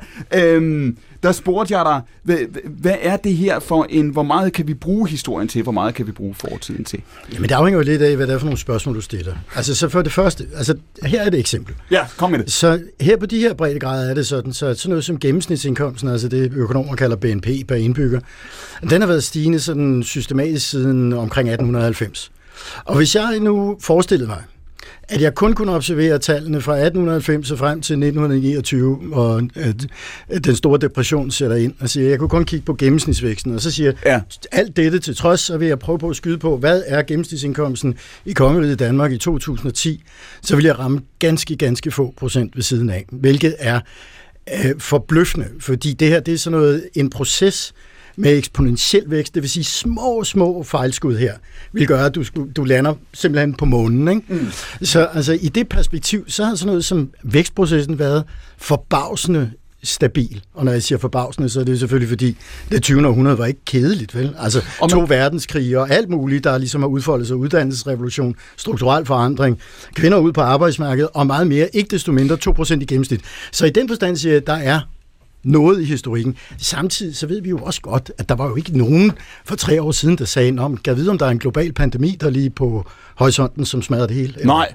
Og det, det, i virkeligheden kan man sige, det vi skal diskutere nu, Karl Johan, det er, også det, det er jo det, som I arbejder med, det er jo at finde ud af at sortere i, hvad betyder noget, og hvad betyder mindre. Ja. Fordi nu har vi set under øh, øh, øh, pandemien her de sidste to-tre år, da økonomien, verdensøkonomien gik jo øh, altså bræt ned, den røg ud over ja. kanten øh, for to år siden. Det skulle den jo også gøre. Det, det var jo logisk at forvente, hvis alle, hvis alle lastvognene står stille, hvis alle flyene holder på jorden, hvis vi alle sammen går hjem, jamen så stopper økonomien. Det gjorde den også, men så kom den jo på en eller anden mærkelig måde i gang igen. Hvad, når du ser på det her, er du grundlæggende, altså nu det virkelig stort spørgsmål her selv, efter mine standarder, er du grundlæggende fortrøstningsfuld også i lyset af det, du lige sagde, i forhold til at sige, vores foretagsomhed som individer bringer os tilbage på sporet. Der kan komme aktiekrak og finanskrise og corona, der kan komme inflation, som vi skal tale om om lidt, der kan komme alt muligt, men på en eller anden måde, så er historien om den moderne økonomi her, øh, det, det, det lange stræk, the long durée, som franskmændene vil kalde det, det er, vi bliver rigere, fordi vi, vi er så flittige over tid. Ja, altså grundlæggende, ja. Men altså, igen, det har jo nogle gange vist sig at være... Jeg elsker år. folk, der ikke er politikere. Jeg Jamen, elsker svar på. Ja. Jo, men altså, igen, som sagt, når, når vi nu ser tilbage, ikke? Altså, som jeg sagde, ikke? Altså, den gennemsnitlige indkomst, den er jo så vokset med 2% om året, hvilket betyder, at, at alle i studiets gennemsnitsindkomst er mange gange større, end hvad bedsteforældrenes indkomst var. Ja. Og det er til trods for at alle de udfordringer, der mildest talt har været op igennem det 20. århundrede, så giver det vel basis på de her breddegrader for en vis grad af optimisme. Men det er jo ikke det samme som at sige, at historien af skinnerne er lagt ud, og så kan vi læne os tilbage og sige, Nå, men det skal nok gå alt sammen, fordi selvfølgelig er der, der ting, der kan stikke en kæppe i hjulet.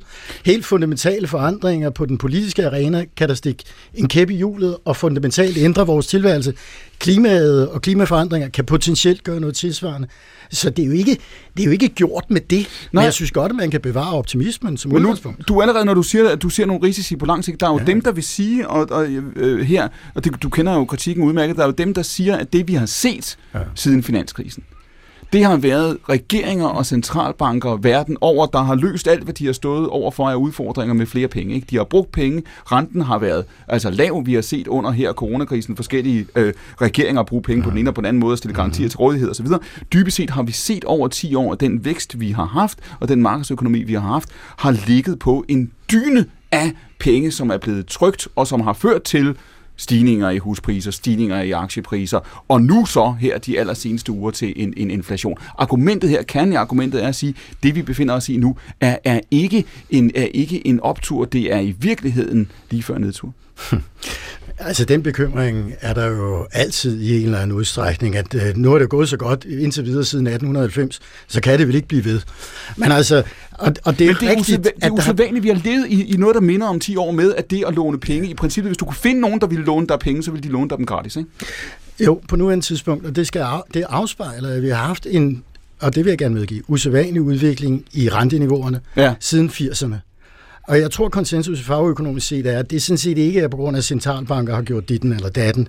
Det skyldes nogle underliggende øh, faktorer, at vi grundlæggende befinder os i et samfund, hvor vi sparer en hel masse op, og ikke investerer i, til, i helt til, tilstrækkelig grad. Mm. Og det er det, der har drevet, så at sige, renten nedad. Jeg, jeg, vil godt spørge helt konkret. Skal jeg købe et hus nu, Ja. Karl-Johan, eller skal jeg vente?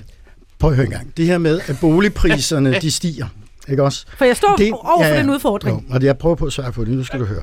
Altså, det, det her med, at boligpriserne stiger, det bliver nogle gange, det vil vi aktualiseret, fordi vi har haft en lidt usædvanlig udvikling, siden corona brød ud. Men altså, det at boligpriserne stiger ganske voldsomt, det er altså en, en nyhed på linje med, at 2. verdenskrig er overstået. Altså, det, over hele den vestlige verden har der været et veritabelt boligprisboom.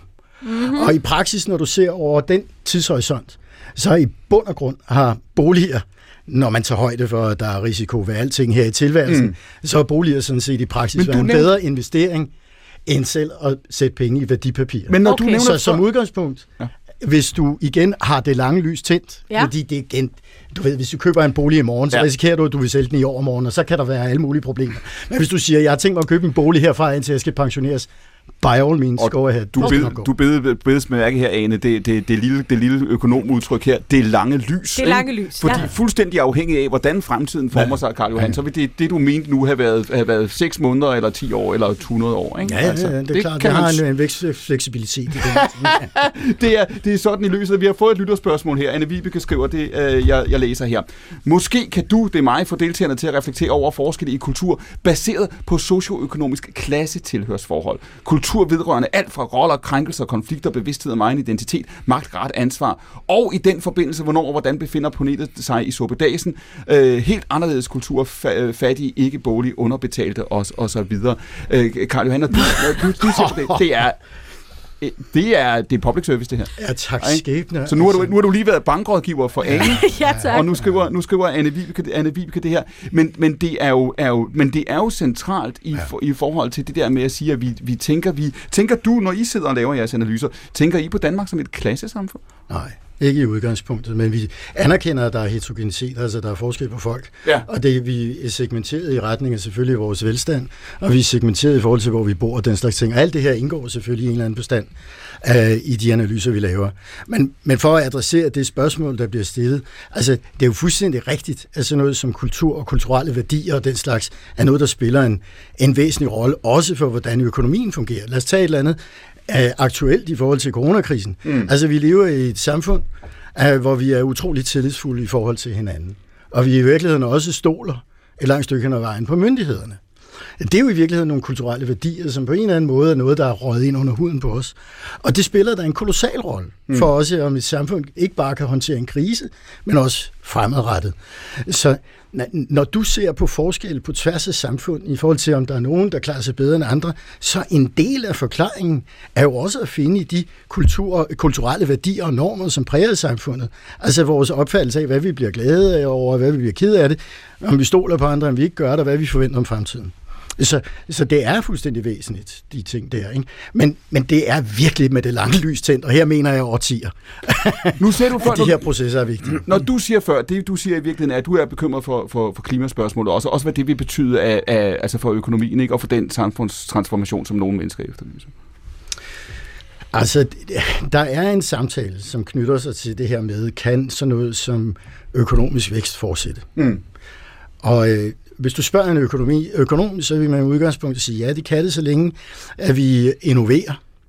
Og øh, at det gennem det tekniske stade, så at sige, kan udvikle sig, vil vi være bedre til at producere ikke bare flere varer, men også bedre varer ting, som mm. har en større værdi. Men der er jo, det er jo nu engang også sådan, så vi er del af et fysisk kredsløb.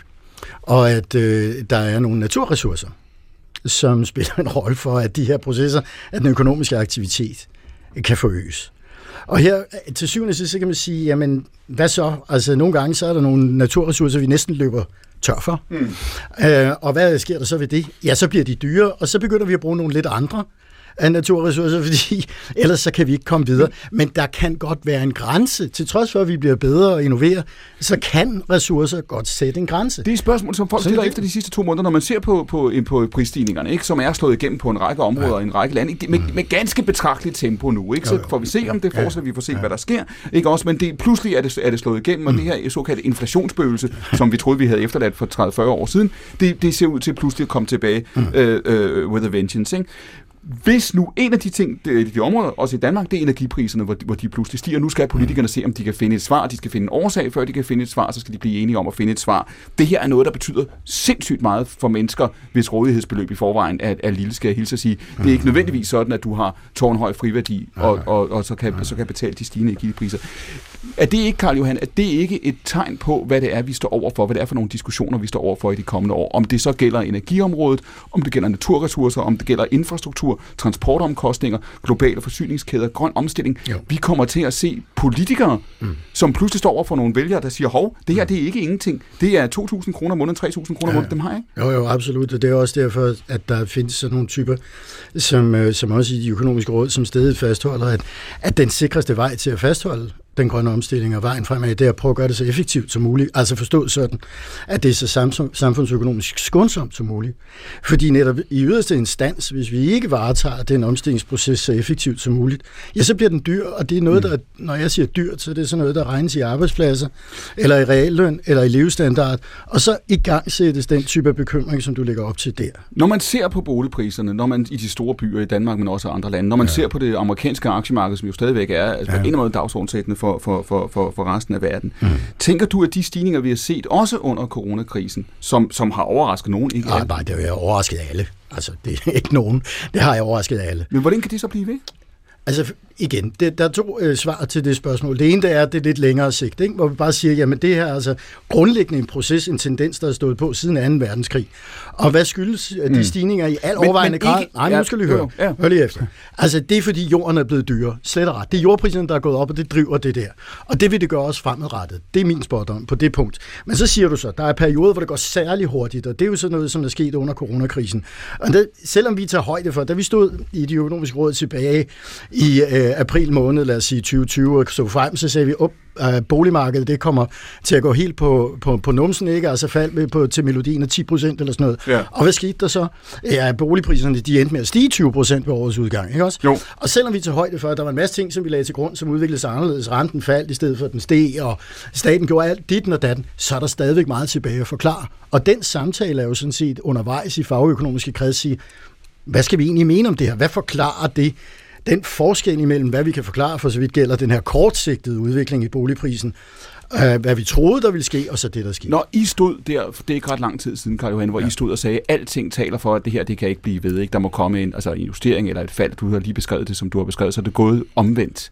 Hvad siger det så om, hvor vi er nu? Hvad siger det om, hvad der, hvad der, hvad der venter os? Fordi nogen vil sige, hvis ballonen var ved at springe før, og den kun er blevet pustet mere op, så springer den snart. Nej, jeg ved ikke, om hvad det er lige der, du citerer det der med, at vi, nogen, der siger, at det, nu kan det ikke blive ved længere, og så springer det lige om noget. Altså, vi har netop haft en samtale, øh, højst de sidste halve års tid, som netop gik på at sige, den udvikling, man så har set i boligpriserne, altså Ja. det gab, jeg lige beskrev for et øjeblik Ja. siden, at det er simpelthen sådan noget selvopfyldende forventninger, hvor folk de løber rundt og tænker, jeg er helt sikker på, at priserne bliver ved med at stige, så jeg må hellere skynde mig at købe et hus, inden det er for sent, og når alle tænker på den måde, ja, så stiger priserne. Ja. Men det er sådan noget selvopfyldende forventninger, og hvis det er det, der gjorde sig gældende, ja, så skal man være bekymret på samfundets vegne, fordi sådan noget kaldes bobler, og når de springer, altså boligprisen pludselig falder, jamen så går det ondt på samfundsøkonomien.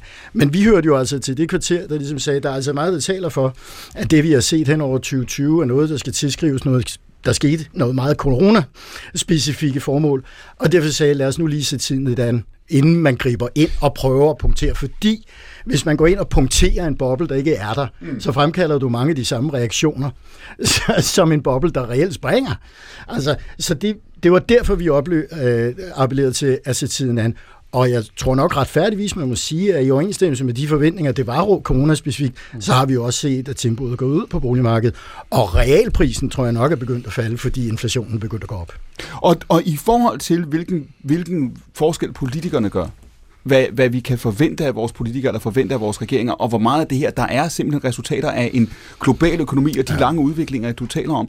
Hvor, hvor ligger du på det? Hvor har du ændret dit syn på, hvor stor en forskel politiske beslutninger gør? Nej, det tror jeg ikke. Altså i den forstand, hvis du tager et, land som Danmark, så det, hvis du spørger, uh, når vi er kommet, øh, hvad skal man sige, kunst, gunstigt igennem uh, de sidste par år, er det så alene, hvad Folketing og regering har truffet beslutninger? Nej, det er det ikke, men det har der bestemt bidraget. Det har været fornuftige tiltag, som har været, som har været med til at, at, skå, at, at på folk igennem. Men der er del med også meget, der er kommet udefra som udgangspunkt. Vi har ikke selv øh, opfundet vaccinerne, og der er kommet en masse stimuli udefra. Alle mulige andre lande har ført ekspansiv politik og pengepolitik, som mm. vi er inde på. Så er der de, der siger, prøv at høre en gang, Ja, det hele det skyldes jo i virkeligheden, at da krisen den startede, der var den danske økonomi jo allerede i en afsindig god forfatning, så det er jo i virkeligheden den politik, der har ført os derhen, der er ansvarlig for det hele. Ja, det er jo rigtigt nok, at, at når statsfinanserne var i så god forfatning, og beskæftigelsen var så høj, så skal det jo tilskrives, ja, bogstaveligt talt 30 års reformer, der går tilbage til 90'erne, hvor man har arbejdet systematisk med ting og skabt den tingens tilstand. Det er da rigtigt, men prøv at høre en gang, det er da ikke det eneste også på den margin, om du vil, jamen der har jo omverdenen der også spillet en rolle. Vi snakker om renten. Den har bare været faldende. Det gør det billigere at komme af med statsgæld. Den internationale arbejdsdeling er eksploderet. De har understøttet en masse beskæftigelse i Danmark. Det er jo alt sammen noget, der ikke er folketingsbeslutninger. Så i alle de her dele er det jo et samspil mellem hvad der foregår i omverdenen og hvad vi selv foretager os. Isabella Hindkær, hvis I spurgte jeres læsere og lavede en poll i morgen på, på, på Femina.dk og siger, hvordan forventer du, den økonomiske udvikling bliver? Har du tillid til fremtiden? Hvad vil de svare, tror Ja, det ved jeg ikke. Jeg tror, at de vil... Altså igen, vores, øh, vores brugere er jo sammensatte. Øh, altså, der er nogen, der er ældre, og der er nogen, der er yngre. Øh, sådan groft sagt henvender os vi, vi os til alle øh, danske kvinder over 25, ikke? så jeg tror, der er meget stor forskel. Og jeg synes bare, det er interessant i forhold til boligmarkedet, for eksempel, at se, hvordan du oplever det, hvis du er lige så gammel som mine forældre, mm. øh, og måske... Øh, købt, da det var rigtig lavt, øh, og hvordan du har det nu. Og så det der med, at vi sidder altså nogle generationer, som måske fik at vide, at det hele bliver bare bedre, og det bliver bare federe, men der er altså nogle generationer nu, der oplever, at de kan ikke få det, deres forældre fik, som i aldrig nogensinde kan de komme i nærheden af det. Og hvis vi ser på det globalt, så er det jo endnu tydeligere, at der er simpelthen øh, nogle generationer, for hvem det ikke bliver bedre. De er ikke i nærheden af at få det gode, faste job. Øh, de er ikke i nærheden af at få det der det hus der. De bliver en del af en gig economy, og de, øh, får, de skal lege hele deres liv. Ikke? Så, øh, så det synes jeg, det skal man jo tage alvorligt, den oplevelse. Ja, absolut. Ja, det vil jeg også sige. Altså, det, alle de der bekymringer er noget. Og jeg tror, der er meget, der, der det er jo i den grad reelt fordi tilværelsen for, forandrer sig. Altså igen, hvis vi skal tage det sådan lidt anekdotisk, ikke? Altså jeg kan da huske, at i tidernes morgen, da jeg begyndte at læse på universitetet, og min samtidig, der havde man da en oplevelse af, når du først, hvis du var først begyndt på en højere læreranstalt, mm. så skulle det i realiteten nok gå alt sammen. Altså, før eller siden, altså, det, det, altså selv hvis du ikke fik, du ved, 13 eller 12, eller hvad det nu er, så skulle det nok gå. Jeg er ret sikker på, at nutidens unge ikke rigtig føler, at det netop er tingens tilstand. Og det giver dig anledning til noget frygt og noget bekymring. Bemærk, det er jo et spørgsmål om, hvordan individet altså udfald vil være, og hvad der vil ske ved fordeling af ressourcer mellem mennesker, og hvem vinder, og hvem taber, og den slags ting. Og den bekymring er for os almindelige mennesker jo fuldstændig reel. Men når vi har snakket om det her med det lange sigt og alt det der, altså så er det jo sådan noget som gennemsnittet, jeg taler om. Og det, men det er jo en abstrakt størrelse. For individet er gennemsnittet uinteressant, for det gennemsnittet findes ikke.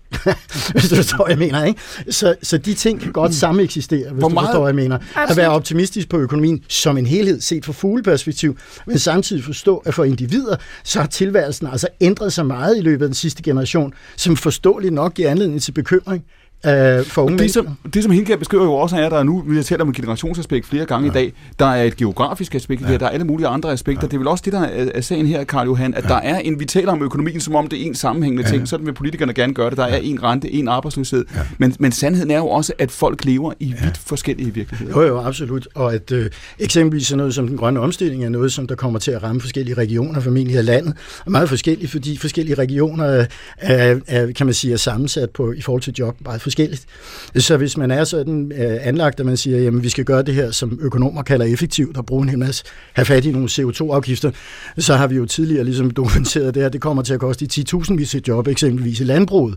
Hvor er det, landbrugsjobbene ligger? Ja, det er i nogle regioner, og ikke i andre regioner. Så, så på den måde, så bliver vi jo hele tiden påvirket øh, øh, på den façon. Og opgaven for politikere vil jo så være at håndtere den her transformation under iagtagelse af, at der er nogle mennesker, der taber.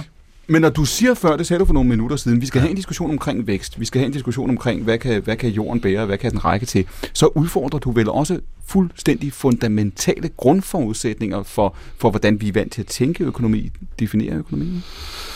Nej, altså jeg, jeg tror, vi skal have, nu da jeg sagde noget med, at vi skulle have en samtale på vækst, det var hvis i konteksten af Ukraine, Ukraine, tror jeg.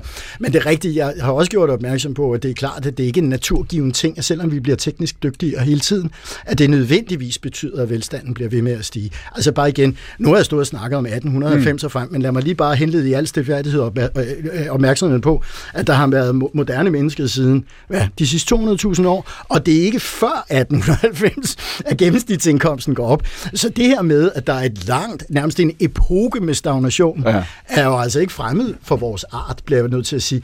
Og det kan godt vende tilbage. Så du det siger- skal vi være åbne over. Så du siger, i, i det rigtig lange perspektiv her, som, som ja. I er glade for at lægge, og så kan du sige, de sidste 120-130 år, det, det er ikke nødvendigvis, at vi bare kan forlænge det. Det er et helt unikt øh, blip, men det kan godt være et blip. Det er rigtigt.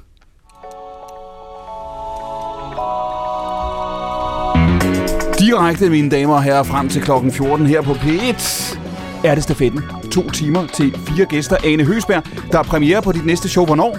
Øh, til september. Hvor langt er du med det? Øh, jeg er i gang med at skrive det. Og du er jo vores seismograf, kan man sige, i det her program. Nu hørte vi overvismanden før i første time, talte jeg med Christian Mauritsen. Vi har talt krig og fred, vestens fremtid, nu verdensøkonomien. Og, og du skal jo fortælle os undervejs, hvordan er din tillid til, til verden og til fremtiden? Føler du dig håbefuld og optimistisk? Det gjorde jeg. Øh, jeg, det, jeg var lige noget dygtig, Christian og snakkede. Så sagde han, åh, det skal nok gå. Så var jeg sådan, okay, det bliver nok griner nok. Så sagde øh, Karl Johan det der med, at hvis jeg skulle øh, bo i, i et hus, indtil jeg blev pensioneret, så var det fint nok. Men jeg ved jo ikke, hvornår jeg kommer aldrig nogensinde til at blive pensioneret. Så nu ved jeg ikke lige helt, hvordan jeg har det. Var det det, du sagde, Karl Johan, da du blev spurgt? Nej, indtil solen brænder ud. Forestil dig det. Du behøver ikke at trække dig tilbage. Du kan gerne blive boende der. Det er, det, er, det, din, det er din anbefaling nu på vegne af det økonomiske at råd? jeg er ikke privat rådgiver, økonomisk rådgiver, men når spørgsmålet er, kan man forvente, at boligpriserne stiger fremadrettet, så tror jeg, at sikkert bud er, ja, det vil de.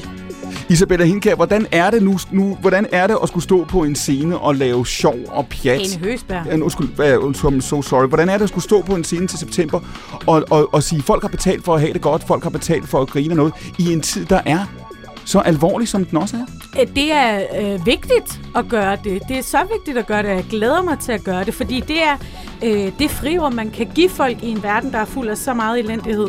Så kan man give dem den time til halvanden, hvor de bare kan slappe af og have det sjovt. Er der en eller anden, det er jo for så vidt også det, som vi har diskuteret med Karl Johan de sidste minutter, er der en eller anden frygtsomhed i tiden, der har snedet sig ind? Altså er der en, en eller anden, altså du nikker allerede, er der en eller anden form for, for, for frygt eller en usikkerhed, som også er blevet selvfølgelig accelereret af corona, hvor alle aftaler og, og alle normale gængse strukturer har været, har været øh, opløst. Tror du, at det, er det, bliver det en permanent ting for os? Det håber jeg ikke, det gør. Men jeg tror, at de, sidste, de seneste 4-5 år har, har skabt en en øh, der sker jo noget med globalisering, som gør, at verden kommer tættere på. Vi forholder os til, hvad der sker i Ukraine lige pludselig. Det gjorde vi måske ikke for øh, 70 år siden, fordi vi ikke øh, på samme måde blev eksponeret for det. Så det gør også, at hvis man gerne vil, er et lidt sensitivt menneske, så kan man også have følt enormt meget velsmerts.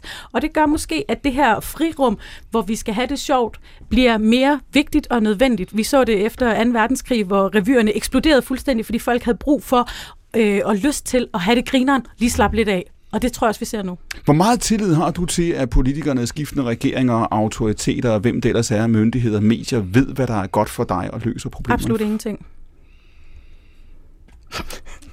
Det var et kort svar. Hvad er det langt svar? Øh, øh, jeg har stigende tillid, men stadigvæk øh, under et minimums øh, niveau af tillid. Jeg tror, det bliver bedre.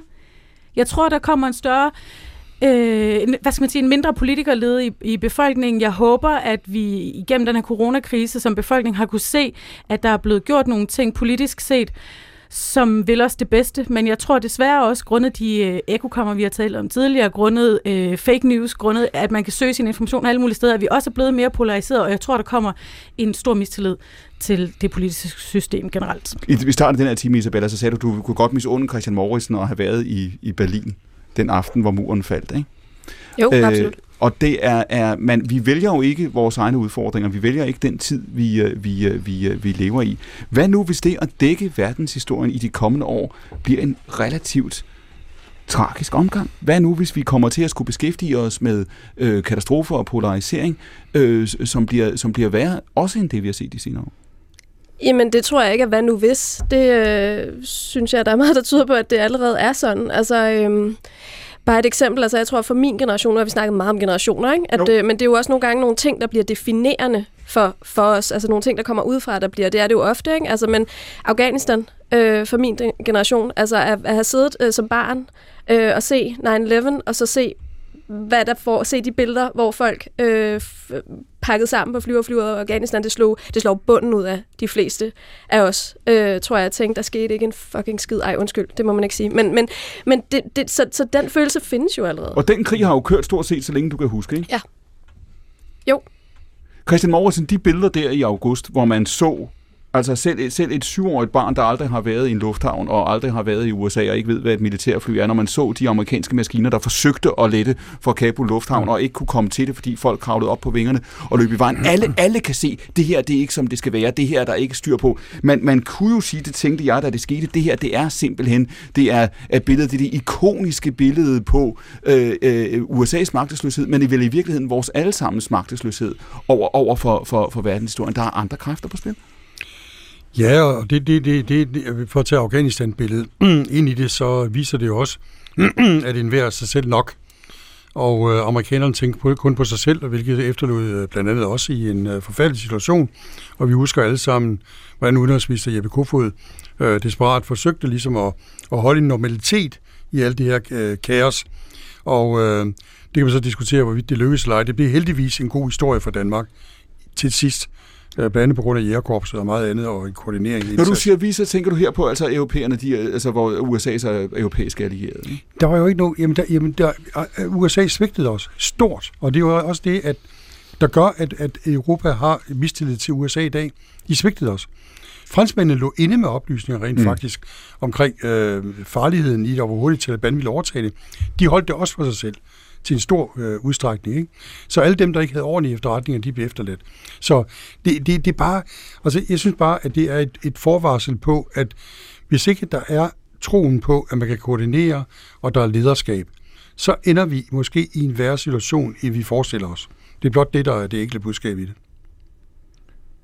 Og episoden i Afghanistan står jo ikke isoleret. Nu diskuterer vi, som vi også gjorde i time 1, spillet omkring øh, Ukraine. Vi kunne vælge alle mulige andre øh, ting at tage fat i at diskutere Taiwan, som vi også var altså, øh, øh, kortvarigt inde på. Det her, det er, det her, det er jo, øh, kan du sige, endnu en prøve af, hvor Vesten er, men samtidig på et tidspunkt, som du også talte om i Team 1, øh, øh, Mauritsen, hvor du siger, dem, der havde troet, at med et præsidentskifte i USA, og ja, den, altså helt bogstaveligt, de gamle generationer kom tilbage, det var det, der skete, da, da, da Biden satte sig i det hvide hus. Hvis der var nogen, der havde troet, at man røg tilbage til den verden, som du husker fra Nørre Sundby, hvor din far sagde, nu kommer amerikanerne, øh, øh, nu kommer de for at hjælpe os. Hvis der var nogen, der troede, at vi røg tilbage til, til, til, til den verden, som du husker fra, fra 50 år siden, det gør vi ikke.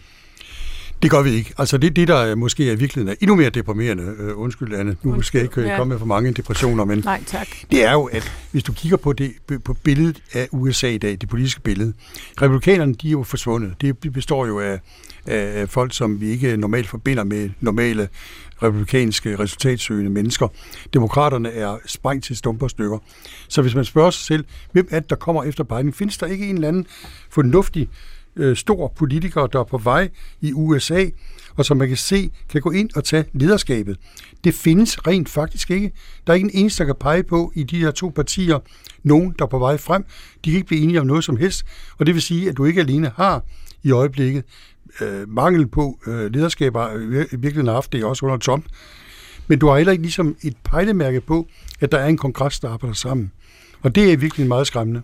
Vi er jo nærmere hvis de sidste minutter, Karl Johan, når man har siddet og fulgt det, som du har fulgt i, i din rolle her som, som, som overvismand de senere år. Er, er du, har du personligt en oplevelse af, at verden er mere uforudsigelig, mere kaotisk, mere øh, sværere at styre, end du ville have troet for, for fem år siden, ti år siden? Åh, oh, det er et godt spørgsmål, det der, fordi det kan dække alt. Altså, øh, i forhold til økonomiske prognoser, og for så vidt som gælder, du ved, f- vores evne til at forudsige, hvordan bliver, du ved, øh, beskæftigelsessituationen næste år, så tror jeg allerede på det tidspunkt er godt klar over, at vi jo nærmest var lidt chanceløse, ikke? Altså, det, det, der, der vi ikke, har vi ikke en vanvittig god track record, for at sige det lige ud, og der der er basis for forbedring. Der ved, jeg ved ikke, om, om det, vi har gået igennem, har rokket sådan afsindig meget ved den oplevelse af tingens tilstand.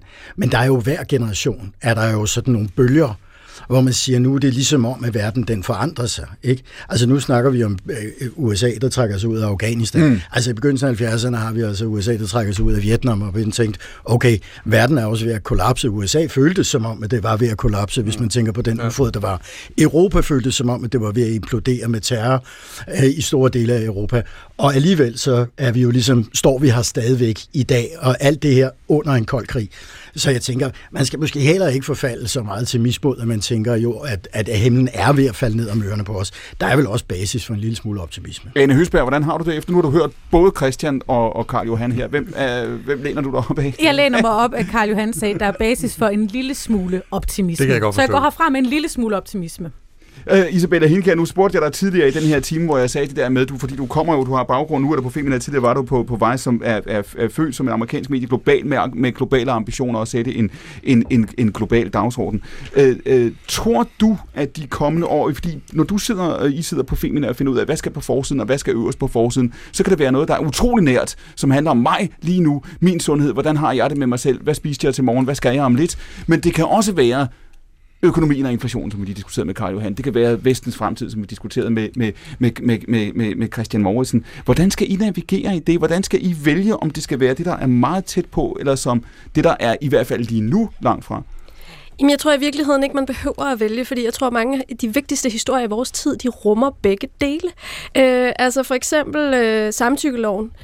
Det handler om øh, vores retten til egen krop. Øh, når vi går ind og kigger på ligeløn, altså det taber jo ind i meget af det, som øh, Karl Johan, du kigger så på gennemsnittet, det er jeg med på, men hvis vi så kigger på oplevelsen, jamen det er jo der, vi skal tale sammen i virkeligheden. Ikke? Øh, så mange af de her historier, det handler jo om os, vores liv, det, det er helt nære, det har bare også øh, det store perspektiv globalt Du, også. du brugte ordet aktivistisk flere gange i starten af, af, af samtalen. Du siger, I skal, have, I, skal, I, skal, I skal agere, I skal handle. Nu spurgte jeg Ane før, om hun havde tiltro til politikere, autoriteter og myndigheder. Der var svaret et klart nej, ikke? Jo, tak. Hvad, hvad, hvad er dit svar, Isabella Hindkær? Tror du mere på jeres læsere og på jeres brugere, end du tror på autoriteterne og professorerne? Ej, jeg tror, jeg er et lidt andet sted. Jeg, øh, har, øh, jeg har tillid, men, men øh, jeg har også... Øh, altså, jeg, nu arbejder jeg også i mediebranchen, men, men, men de skal jo holdes i ørerne. ørerne. De skal jo udfordres. Og de har, ikke den, altså, de har ikke den eneste magt længere. Magten er decentral. Der er mange, der har magt.